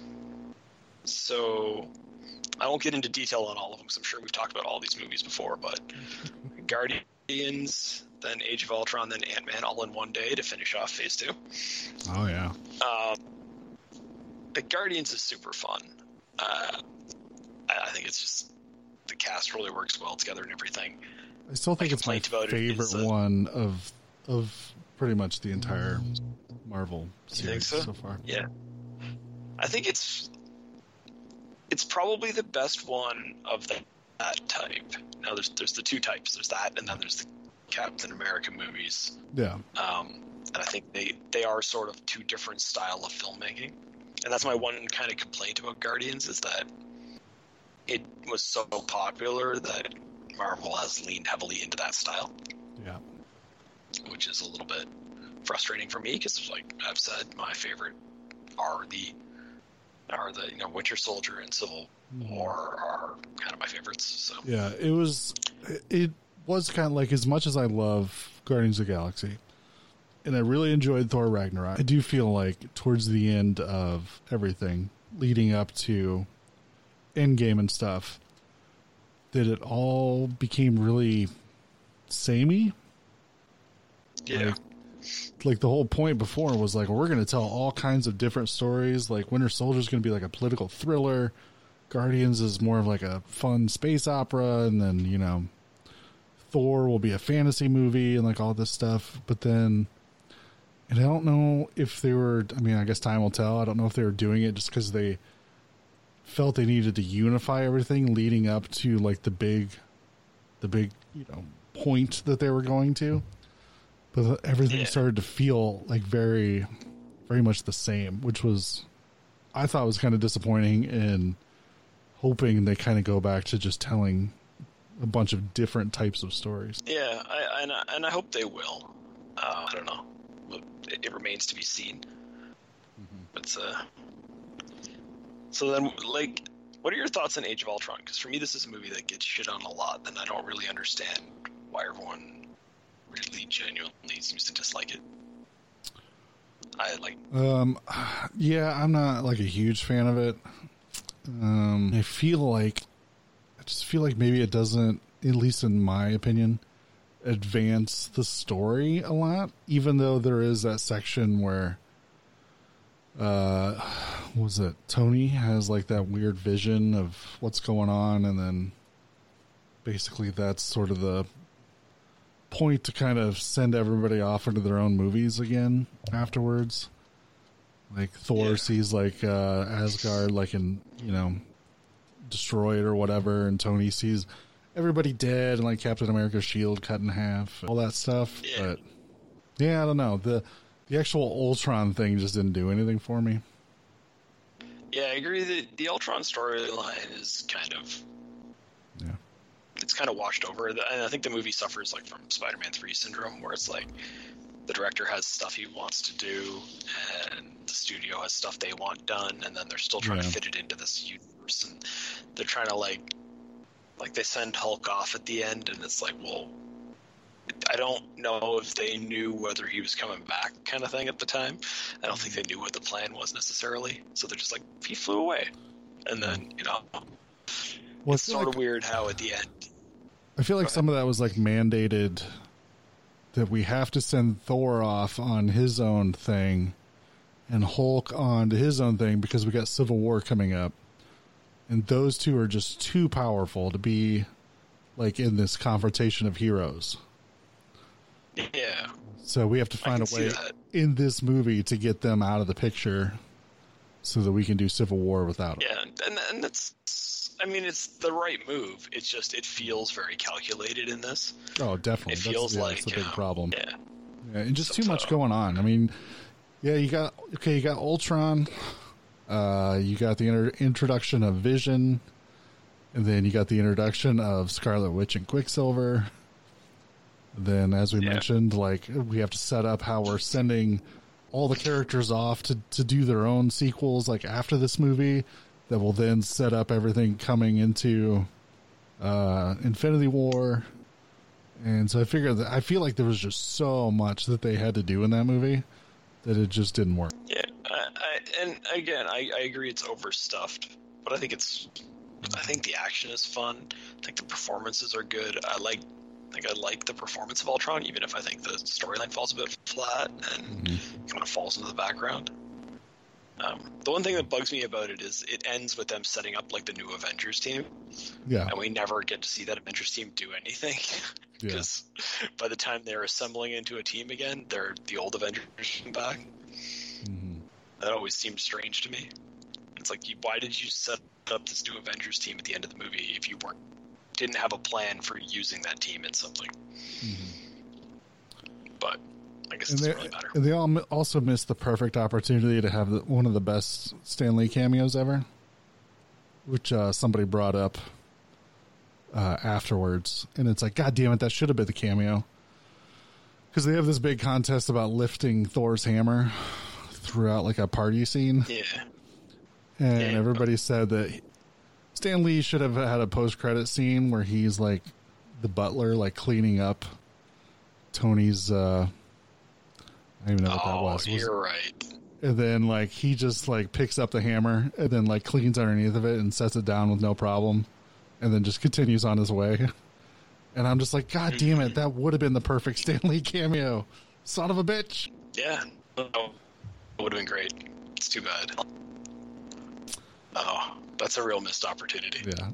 Because that's a they, they do like again it's Joss Whedon writing it too so like a lot of that dialogue is pretty funny when they're all sitting there like being all macho trying to see who can lift the hammer and then when Vision lifts it they're like talking about well you know you put the hammer in an elevator the elevator still goes up and down doesn't mean the elevator's worthy. I mean he's a robot. He's not a human. He can't really count that. And it's it's pretty funny stuff and I do like it. Yeah. um, but you know, it's it's. I think there's a lot of individually good things going on. Like there's just too many things stuffed into mm. one movie. Yeah, like when we got before Age of Ultron, and we got like the post credit scene of I don't remember which movie it was leading up to that, where we see like was it Baron Strucker or whatever, whoever the Nazi guy was, and we see them like, oh, we've created, you know, Scarlet Witch and Quicksilver, and I'm just like, oh Yeah. shit, like this is gonna be like pretty awesome. Like it's going to be them versus Hydra type, like on another level.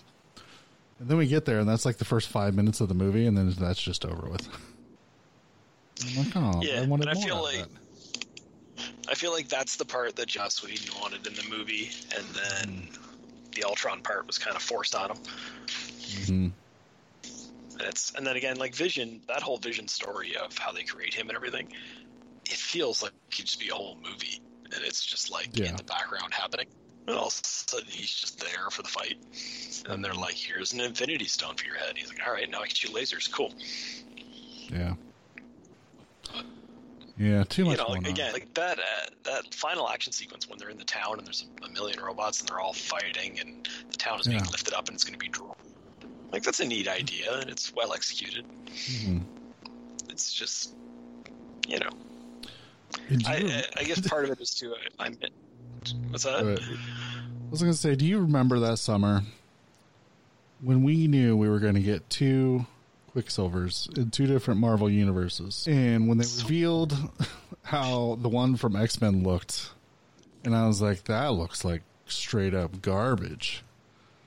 And then they showed the Avengers one, and I'm like, well, his costume's not great, but I mean, you know, they'll figure out they'll figure they'll figure out how how to how to really use them. And then weirdly enough, turns out X Men got it right. And Avengers, I feel like completely wasted Quicksilver in, in their version of the movie. Yeah, I mean, he was kind of underutilized and Yeah. he was all right. There's nothing really wrong with him, but it was a yeah. It, I remember that being though. Everyone was like, "How can he be in both? And what are they going to do?" And, and then everyone talking about like, "How can these twins be in here if they don't have Magneto?" And it's like, "Oh, they just invented them." Oh, okay. There's just like one line of dialogue of like they just not mention who their parents were to be easier. It's really funny because now they can do that, but have they already wasted it? So Yeah. Well, and I feel that way with Marvel sometimes. Like anything that they don't lean into heavy enough, I always feel like, oh shit, they missed that. Because I feel pretty strongly about the Planet Hulk thing not getting its own movie. mm, I'm like that.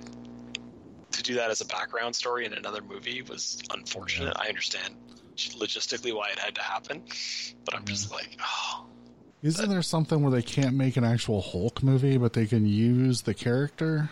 basically, yeah. Yeah, because something with their And contract with Paramount or something. Yeah, there is talk of them renegotiating that so they'll be able to do some more standalone type Hulk stuff. But mm-hmm. I mean, at the, at some point, they're just going to buy up all the other studios to get their characters back. It's not Pretty really, much.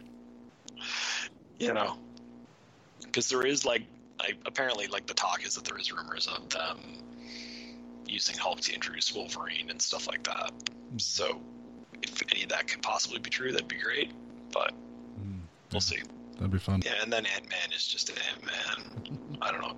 It's a, another one of those movies that's like, like I think they figured out around this time that it's like you don't want to end your phase with uh, a giant movie that leaves people hanging a little too much. You want to give them a little taste of something after, so they're just like, here's a cute little movie about a guy. who- Like literally, the end fight is them throwing Thomas the Tank Engine at each other, and it's just Paul Rudd. He's so damn charming that it's impossible not to like him. So Oh my god, I love I love Paul Rudd so much. he's just he. It's weird because when they announced that he was going to be a superhero, you're like, that's stupid.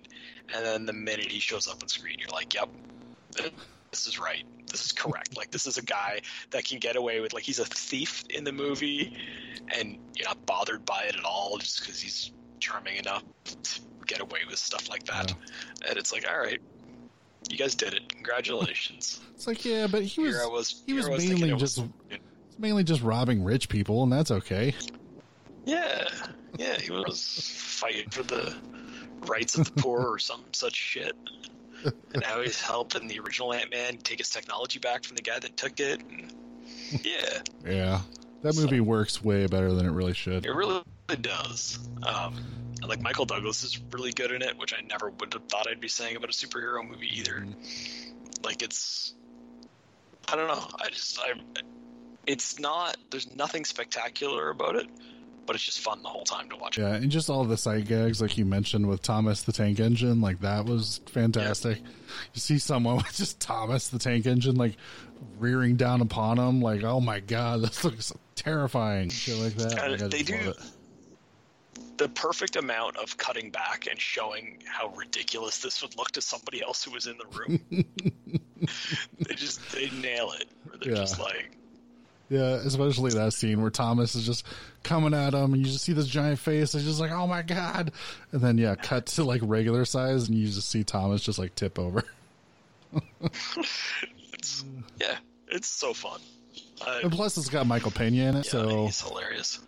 And everybody has said if they ever do like a well, we need to recap what's happened so far in the Marvel universe, that they need to get him just to recap it at the beginning of the movie for everybody. Yeah, that's that's a gamble. Letting that guy, who's really again doesn't really belong in a superhero movie, and just giving him the amount of screen time he gets and letting him go like that, just ballsy. God damn it! Now I want to rewatch Ant Man. Just rewatch it. You have Disney Plus. It's on there. Oh yeah, plus I own it, so I, mean, Oh yeah, okay. I was I was at the point where I'm like I'm I'm just buying every Marvel movie because I just want the whole universe. And then around Captain Marvel time, I was like, oh, but Disney Plus is coming, and they're all going to be on there, so maybe I should just not buy them all. Yeah. Well, I originally, like way back in like phase one, I didn't buy it, which would have been like DVDs at that point. Mm-hmm. And I didn't, like I want to buy when like a box set comes out. Mm-hmm. You remember like there was something where they released a box set, but then there was some weird like copyright law that they broke, and they had to like pull it. Yeah. Do you remember any of that? I don't remember all the, the details, but I remember thinking like, well, now I can't get the box set, so now what do I do? Go buy the movies individually, and then it became a whole thing. And then when Disney Plus got announced, I'm just like, oh, I'll just use the money to get Disney Plus instead of buy all these movies. Yeah, they released the uh, the briefcase that had them all in, and apparently they copied the Samsonite design, and Samsonite sued them for product something or another. How do you? But aren't don't all briefcases look the same? Yeah, but I think this was specifically like one from the movie, like the metal one that they Oh. carried the Tesseract around in, and I think oh. that was a Samsonite design that they probably licensed for the movie or whatever, but they didn't didn't really bother to check if they could do that as like a prop that they could sell. Yeah, I don't know. It's fucking Disney. It seems like you would just be like, here's like a billion dollars, leave us alone. So, were, do you remember when, like, was it one of the Hangover movies? The guy gets the Mike Tyson tattoo on his face, Oh, and the like tattoo artist sued the company. So then, in like the re-releases of it, they had to like digitally alter the tattoo, and it's like that seems like something where you just give that guy like how much do tattoo artists make? Give that guy a hundred grand, like it's Mhm. probably what he makes in two years, and just everybody be happy, right? And like give him a hundred grand and put his name in the credits. Like how hard is that? Yeah, I don't know. It's like, does Mike Tyson have to pay that guy for all of his public appearances? Does he have to pay the tattoo artist, or I don't, I don't I assume I assume once it's on your own face, you're allowed to use it. I don't know. Because you watch the Mike Tyson Mysteries cartoon, I think he has it on that. Yeah, So, but maybe they negotiated something about that. Who knows? Or, or The world's weird. It's just different enough that he, you know, they, yeah.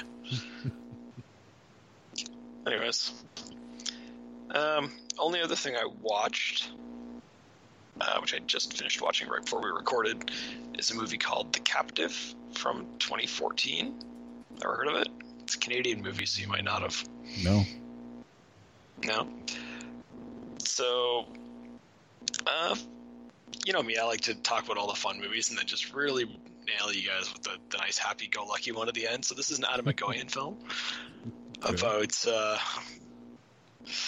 it's about a family in uh, they basically their kid is kidnapped and it's like eight years later and the husband and wife have divorced and they are not still haven't really been able to move on properly from it and now all of a sudden there starts to be signs that the kid is you know alive and being held somewhere still at this point. And uh, they're kind of like they're basically contacted by the cops. Like like we think we found a picture of her on the internet and all this kind of stuff. Uh, first half of the movie is kind of told in these sort of flashback flash forward style where you're seeing their life you know up into the kidnapping.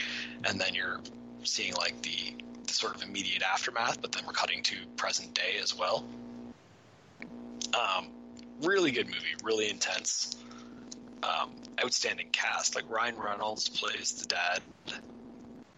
Rosario dawson is like the head investigator for the police. Scott speedman is like her partner. Kevin Durand is one of the kidnapper guys like which that name might not ring a bell but trust me if you saw his face you'd know who i mean. Um, just Oh, I know really well put together. yeah. Yeah, it's it's just a really well put together movie. Relatively simple plot.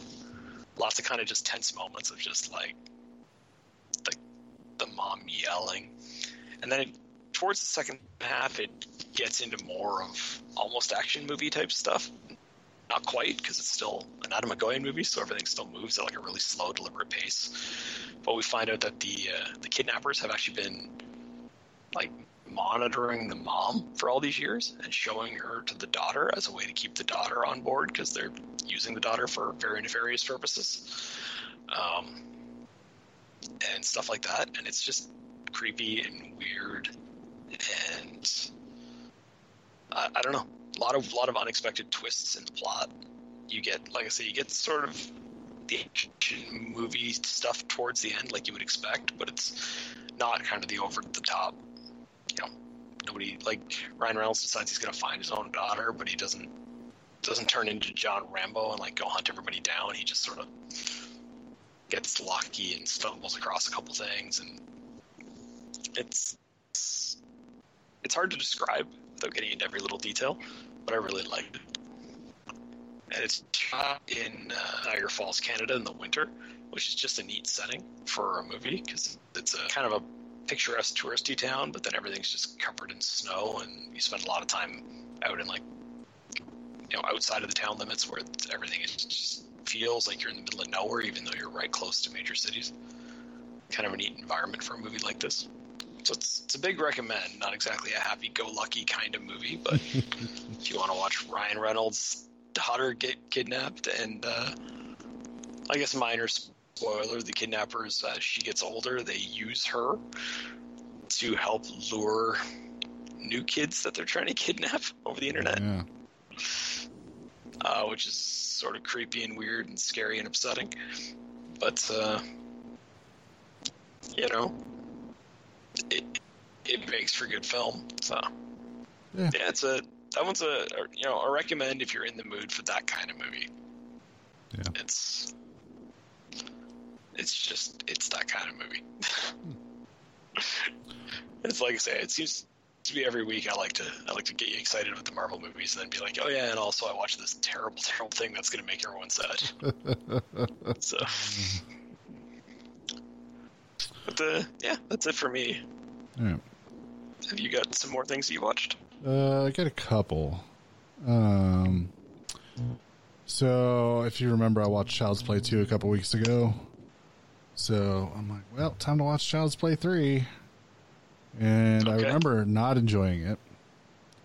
And I think I'm going to remember still not enjoying it because I, I was not super. in- Oh, I, see, I like it. Yeah, I haven't seen it in a bit. I just think I don't like the military school setting. I'm just kind of like, what, like, what's the purpose of setting it in a military school? Just don't This like like a different spot. I guess.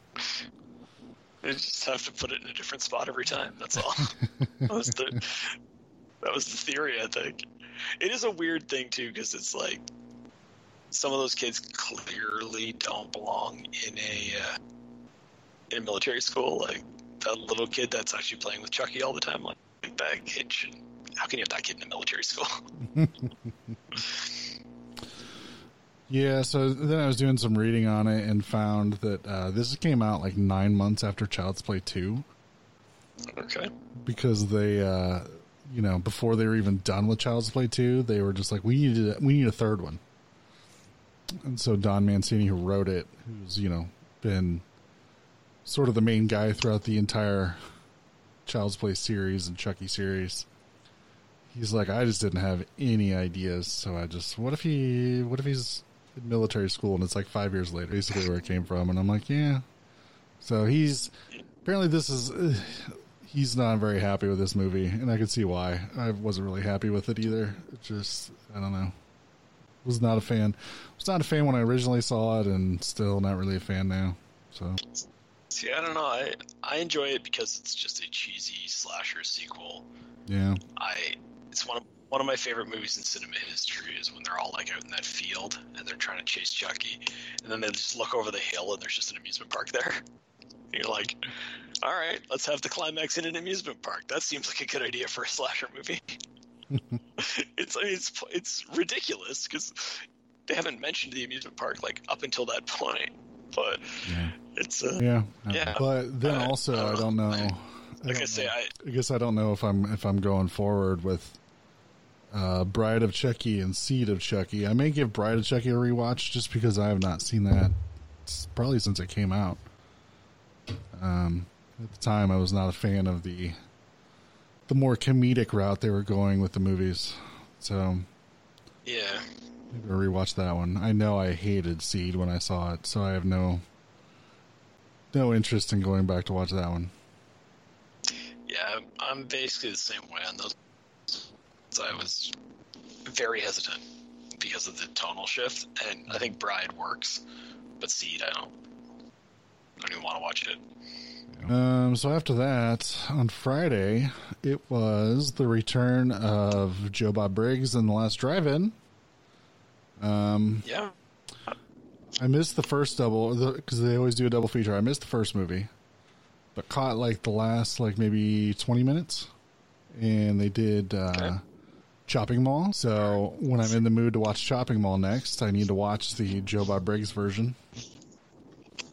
Because apparently they, I'm surprised had you uh, didn't watch it right away. Yeah, well, my wife was not really interested in watching it, so I didn't get a chance to like start it from the beginning, and then they don't go up in full on demand until the next day. So um, by that point, I had other stuff that I was doing. So, uh, but I caught the last twenty minutes, and I mean, they had Kelli Maroney on talking about it. So need to go back and watch it. Uh, but the second movie they were doing, the second movie they were doing was Bloodsucking Freaks, and Chris Jericho was co-hosting. And I'm just like, oh, Bloodsucking Freaks. Like, I don't want to watch Bloodsucking Freaks because I already know I don't enjoy it.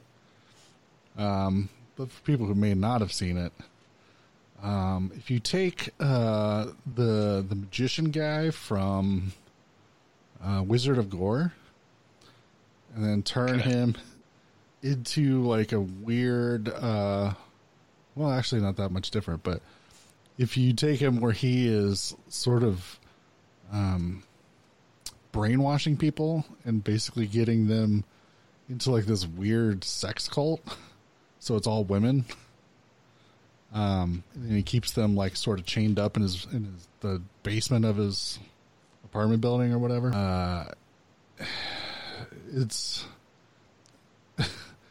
when he does the drive-in totals, apparently there's 76 breasts in this movie, and that's not an exaggeration.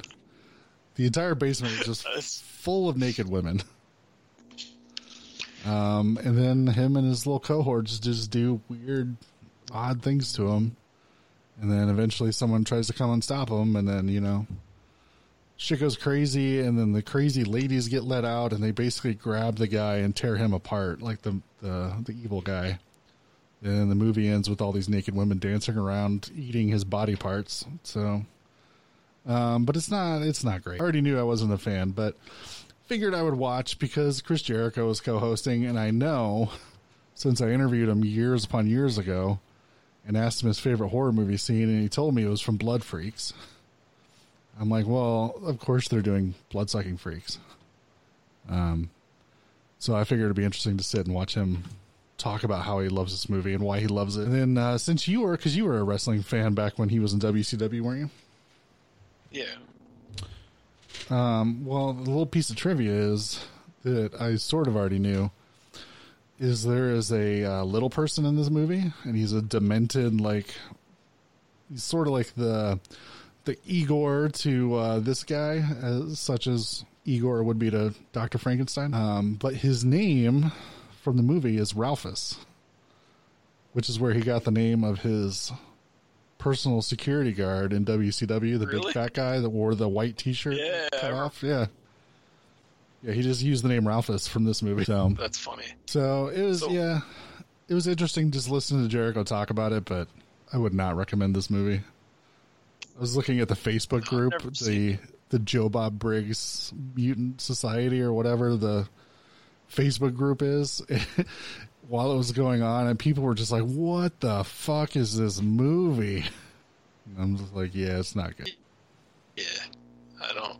I've never seen it. I don't think I've ever had any interest. I, and it doesn't sound like you described any freaks sucking blood, so I feel like I'd be let Uh, down.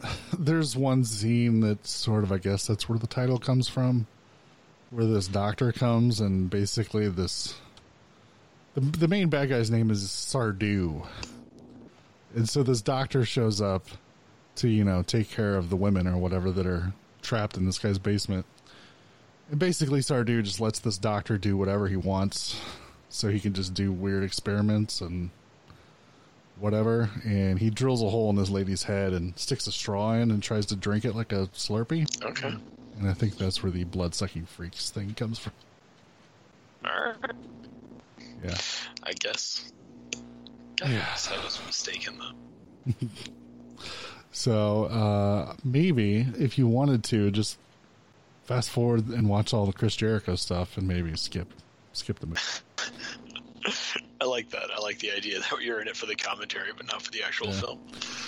Yeah, while I was watching it, I was like, when the movie had come on, I'd get on my phone and I kept telling myself, I'm like, you know, I should just turn it off here. And then, like, tomorrow when it goes up into the on demand section, I'll just fast forward through the movie and listen to all the Chris Jericho stuff. Then, like, by the time I was actually getting ready to do it, I'm like, oh, this is almost over. So I might as well just, just wait for the next two segments and then be done with it. Um, and so when that was over, I decided, well, I only saw one Joe Bob episode tonight, and there's still one episode of the Halloween Hootenanny that he did back in October, where he did he did the original Halloween, Halloween four, and then Halloween five. So I was like, I haven't watched Okay. Halloween five yet, so maybe I'm still in the mood for some Joe Bob, so maybe I'll watch Halloween five.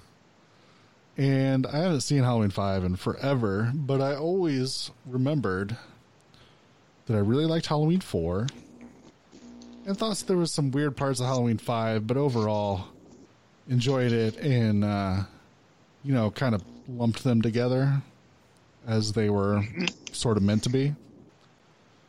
Yeah. Yeah, so rewatch Halloween 5. Holy shit, Halloween 5 is not good. No. I'm not going to say it's Halloween 6 bad, but it's it's not good. It's just fucking weird, and it's like the, there's not a lot of like good kills to it. Danielle Harris is still really good in it.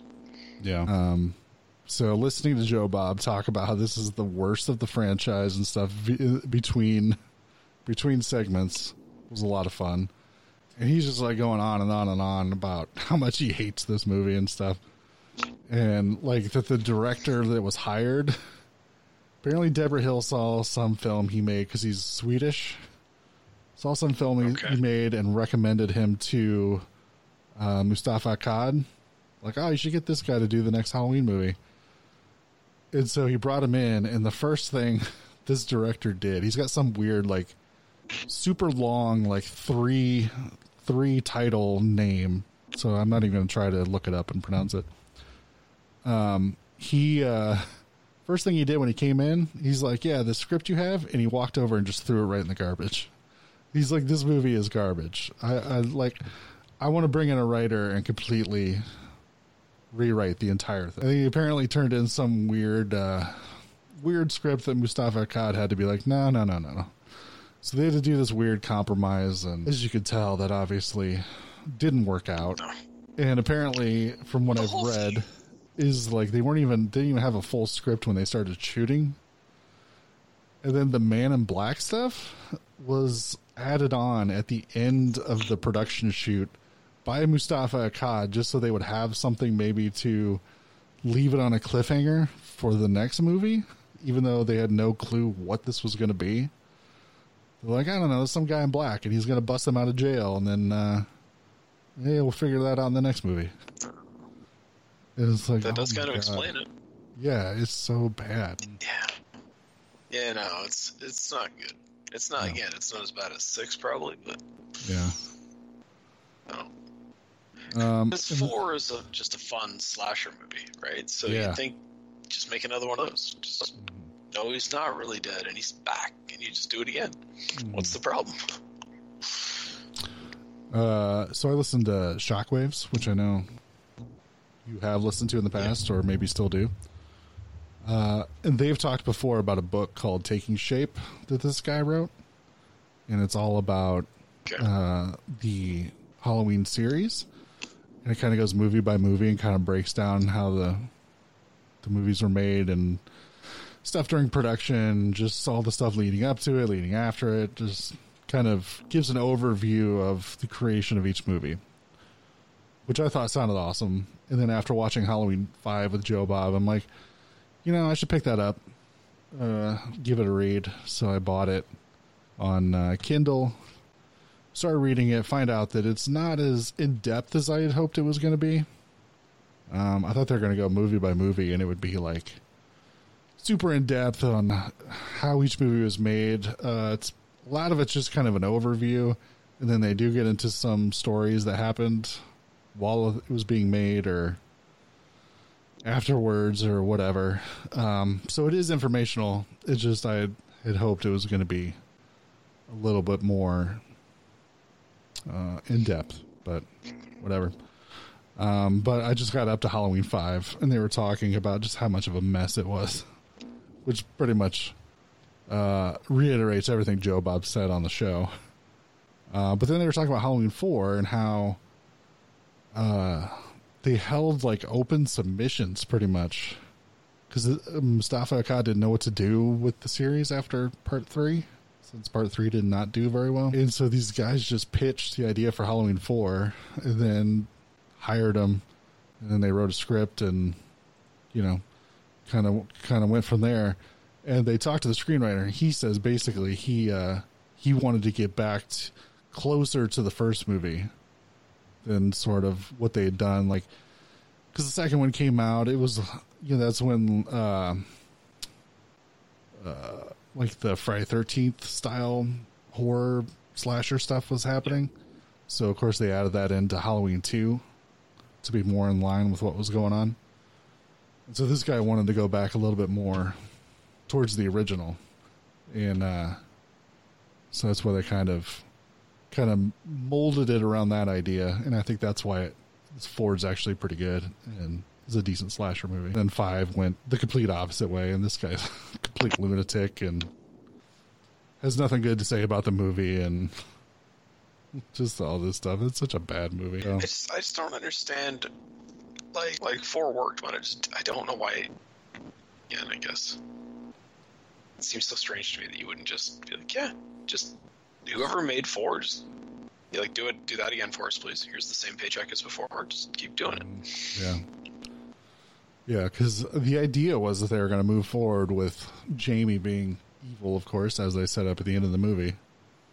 And this guy just threw all that shit out the window and was like, "Nah, it's gonna be it's gonna be Michael Myers again, but not as good." Yeah.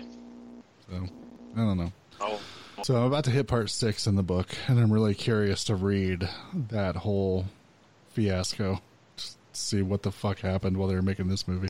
yeah. He also wrote a uh, a book called Slash of the Titans, which is about getting uh, Freddy versus Jason made. It kind of goes over just Okay. like all the versions of Freddy versus Jason that was supposed to happen leading up to when it finally actually did. So I picked that up too. I'm gonna have to give that a read next. I think if you get into some of the early scripts for that movie, it's super fun to read about. Mm. Yeah, and then I think his next book is supposed to be about all the Halloween movies that were almost made. Which might be an interesting read as well. Yeah, it's it's fun to read about movies that kind of almost got made and see what the good ideas were and what the bad ideas were. Well, that's obviously the podcast you turned me on to. Uh, Best films never made is really Yeah. good at that. Yeah, yeah, their stuff's really good. I still have all the Mario Brothers episodes to listen to. I don't know if I want to get through those. There's like five of them. I'm like, I don't know any of the stories, so I'm like, I don't understand how they got there. I know, right? It's just like Jesus Christ. Like we know of the one that they made, but how in the fuck is there five episodes worth? Oh, I guess it looks like four episodes worth of stories about what they were going to do with Mario Brothers. But who knows? That's actually how I. I think that's how I ended up watching The Ritual. I think I heard the director of that movie on that podcast. If I'm remembering it correctly, he had a, a pitch for a Friday the Thirteenth movie uh, to follow up the remake, Yeah. Which actually ended up like I remember it sounded really good. Here's a brief glimpse of some of the truly fine pictures we've scheduled in the near future. All right. Well, what are we doing next week, Doug? Uh, next week, let's see. So uh, uh, I was chatting with a listener, and they wanted to hear about shark movies. So we started looking for shark Yeah. movies to uh, to put on the list, and uh, we fucked it up. so we are doing some Jaws ripoffs, but they have no sharks in them. We're gonna cover uh, Orca the killer whale and Tentacles, both from '77, both Jaws ripoffs both giant sea animals that are not sharks. so yeah, killer whale and a giant octopus. Yeah, I think Or- the killer is it a whale does kill a shark. Oh well, there Well, you go. we'll find out. I do not know if it's a squid or an octopus. I've never seen tentacles. We're gonna find out. Yeah. It's uh, Yeah, you can't tell us that you want us to do something because we'll find a way to to do it, but still not actually do it. yeah, we're not we're not good at this at all. the funny thing is, we have this list of like dozens of movies that we're preparing to cover, and then we're going to do these two that are not on the list Yeah, because you know it was so important for us to get to shark movies that we decided to watch these non-shark movies. Like, yeah. I decided we would do some shark movies. I'm like, you want to do orca and tentacles? Sure, why not? It's- Sounds maybe, about right. maybe maybe tentacle, maybe the monster in tentacles eats a shark. We don't know. Very well, could. Be our sub theme. It will be interesting to see if there's a weird connection between these two movies. Well, I mean, they're this same year. It's nowhere near a coincidence they came out two years after Jaws. Exactly. Um, it's approximately long enough to write a script and film a movie after Jaws. Both of these came out, so Um. So, have you heard the kerfuffle about uh, AMC and now apparently Regal is not going to play Universal movies anymore? I'm seeing headlines and trying not to get too involved in it because it seems like it's giant corporations fighting like little children. Yeah. I was going to say, do you believe that these two major theater companies are not going to show movies like Fast and the Furious 9 in the next Halloween movie? It seems far fetched, but Yeah. there might be some loophole in there where they're like, well, those weren't produced by Universal; they're just distributed by Universal or something. Who knows? I think they can get away with stuff like that. I don't I know. don't know. I just feel like they got to back down because, like, it's like you Well, don't it- want a share of that Fast and the Furious money. Like, look, I don't watch the Fast and Furious movies, but I understand they make a shit ton of money for some reason. So, why would you not show them? Yeah, I don't really.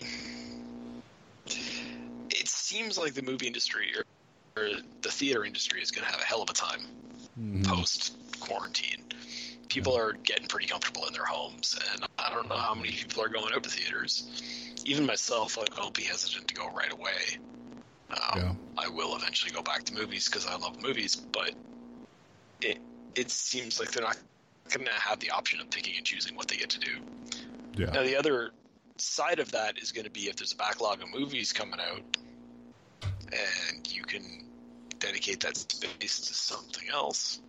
Maybe maybe that does give them an option to kind of stand the ground a little longer.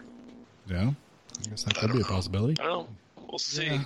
I think it's the quarantine. Like this, the quarantine basically showed the movie companies that like oh we can just put trolls 2 on vod and apparently that made like two times more money than the first troll did in its theatrical run so they're like oh yeah well fuck them we'll just do that and take all the profits yeah, I just I still find like I don't know personally like I don't generally re- like new release movies. I, I wait for them to come to the streaming services, or I see them like, but I'll still pay to see the movie in theaters because I feel like I'm getting something more from it by getting to go somewhere and do it.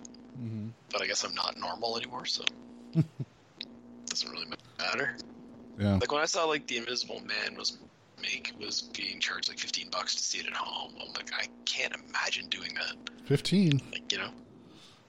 it was 20 20 when i looked at it was, 20? it was that was to Okay. rent it and i'm like what like look invisible man you probably would have had me i probably would have bought it for 20 bucks but i'm not renting it for $20 fuck that Yeah, that's the strange thing to me. And it's just I don't.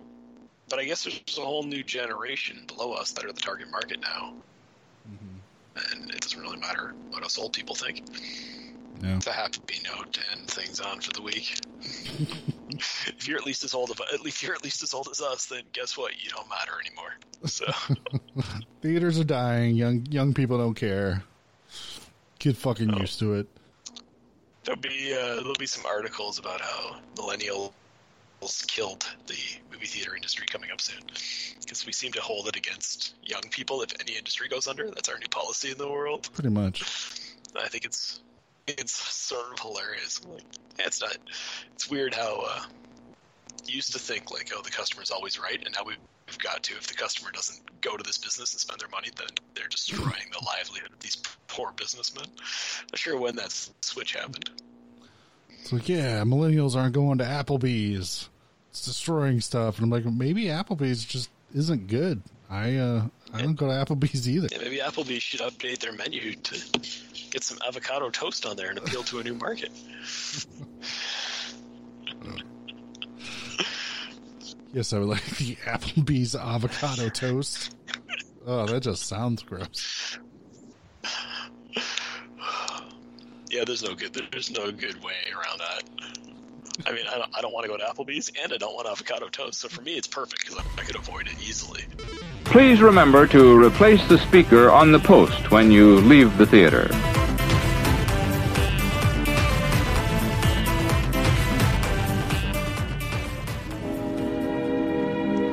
And now, folks, it's time to say goodnight. We sincerely appreciate your patronage and hope we've succeeded in bringing you an enjoyable evening of entertainment. Please drive home carefully and come back again soon. Good night.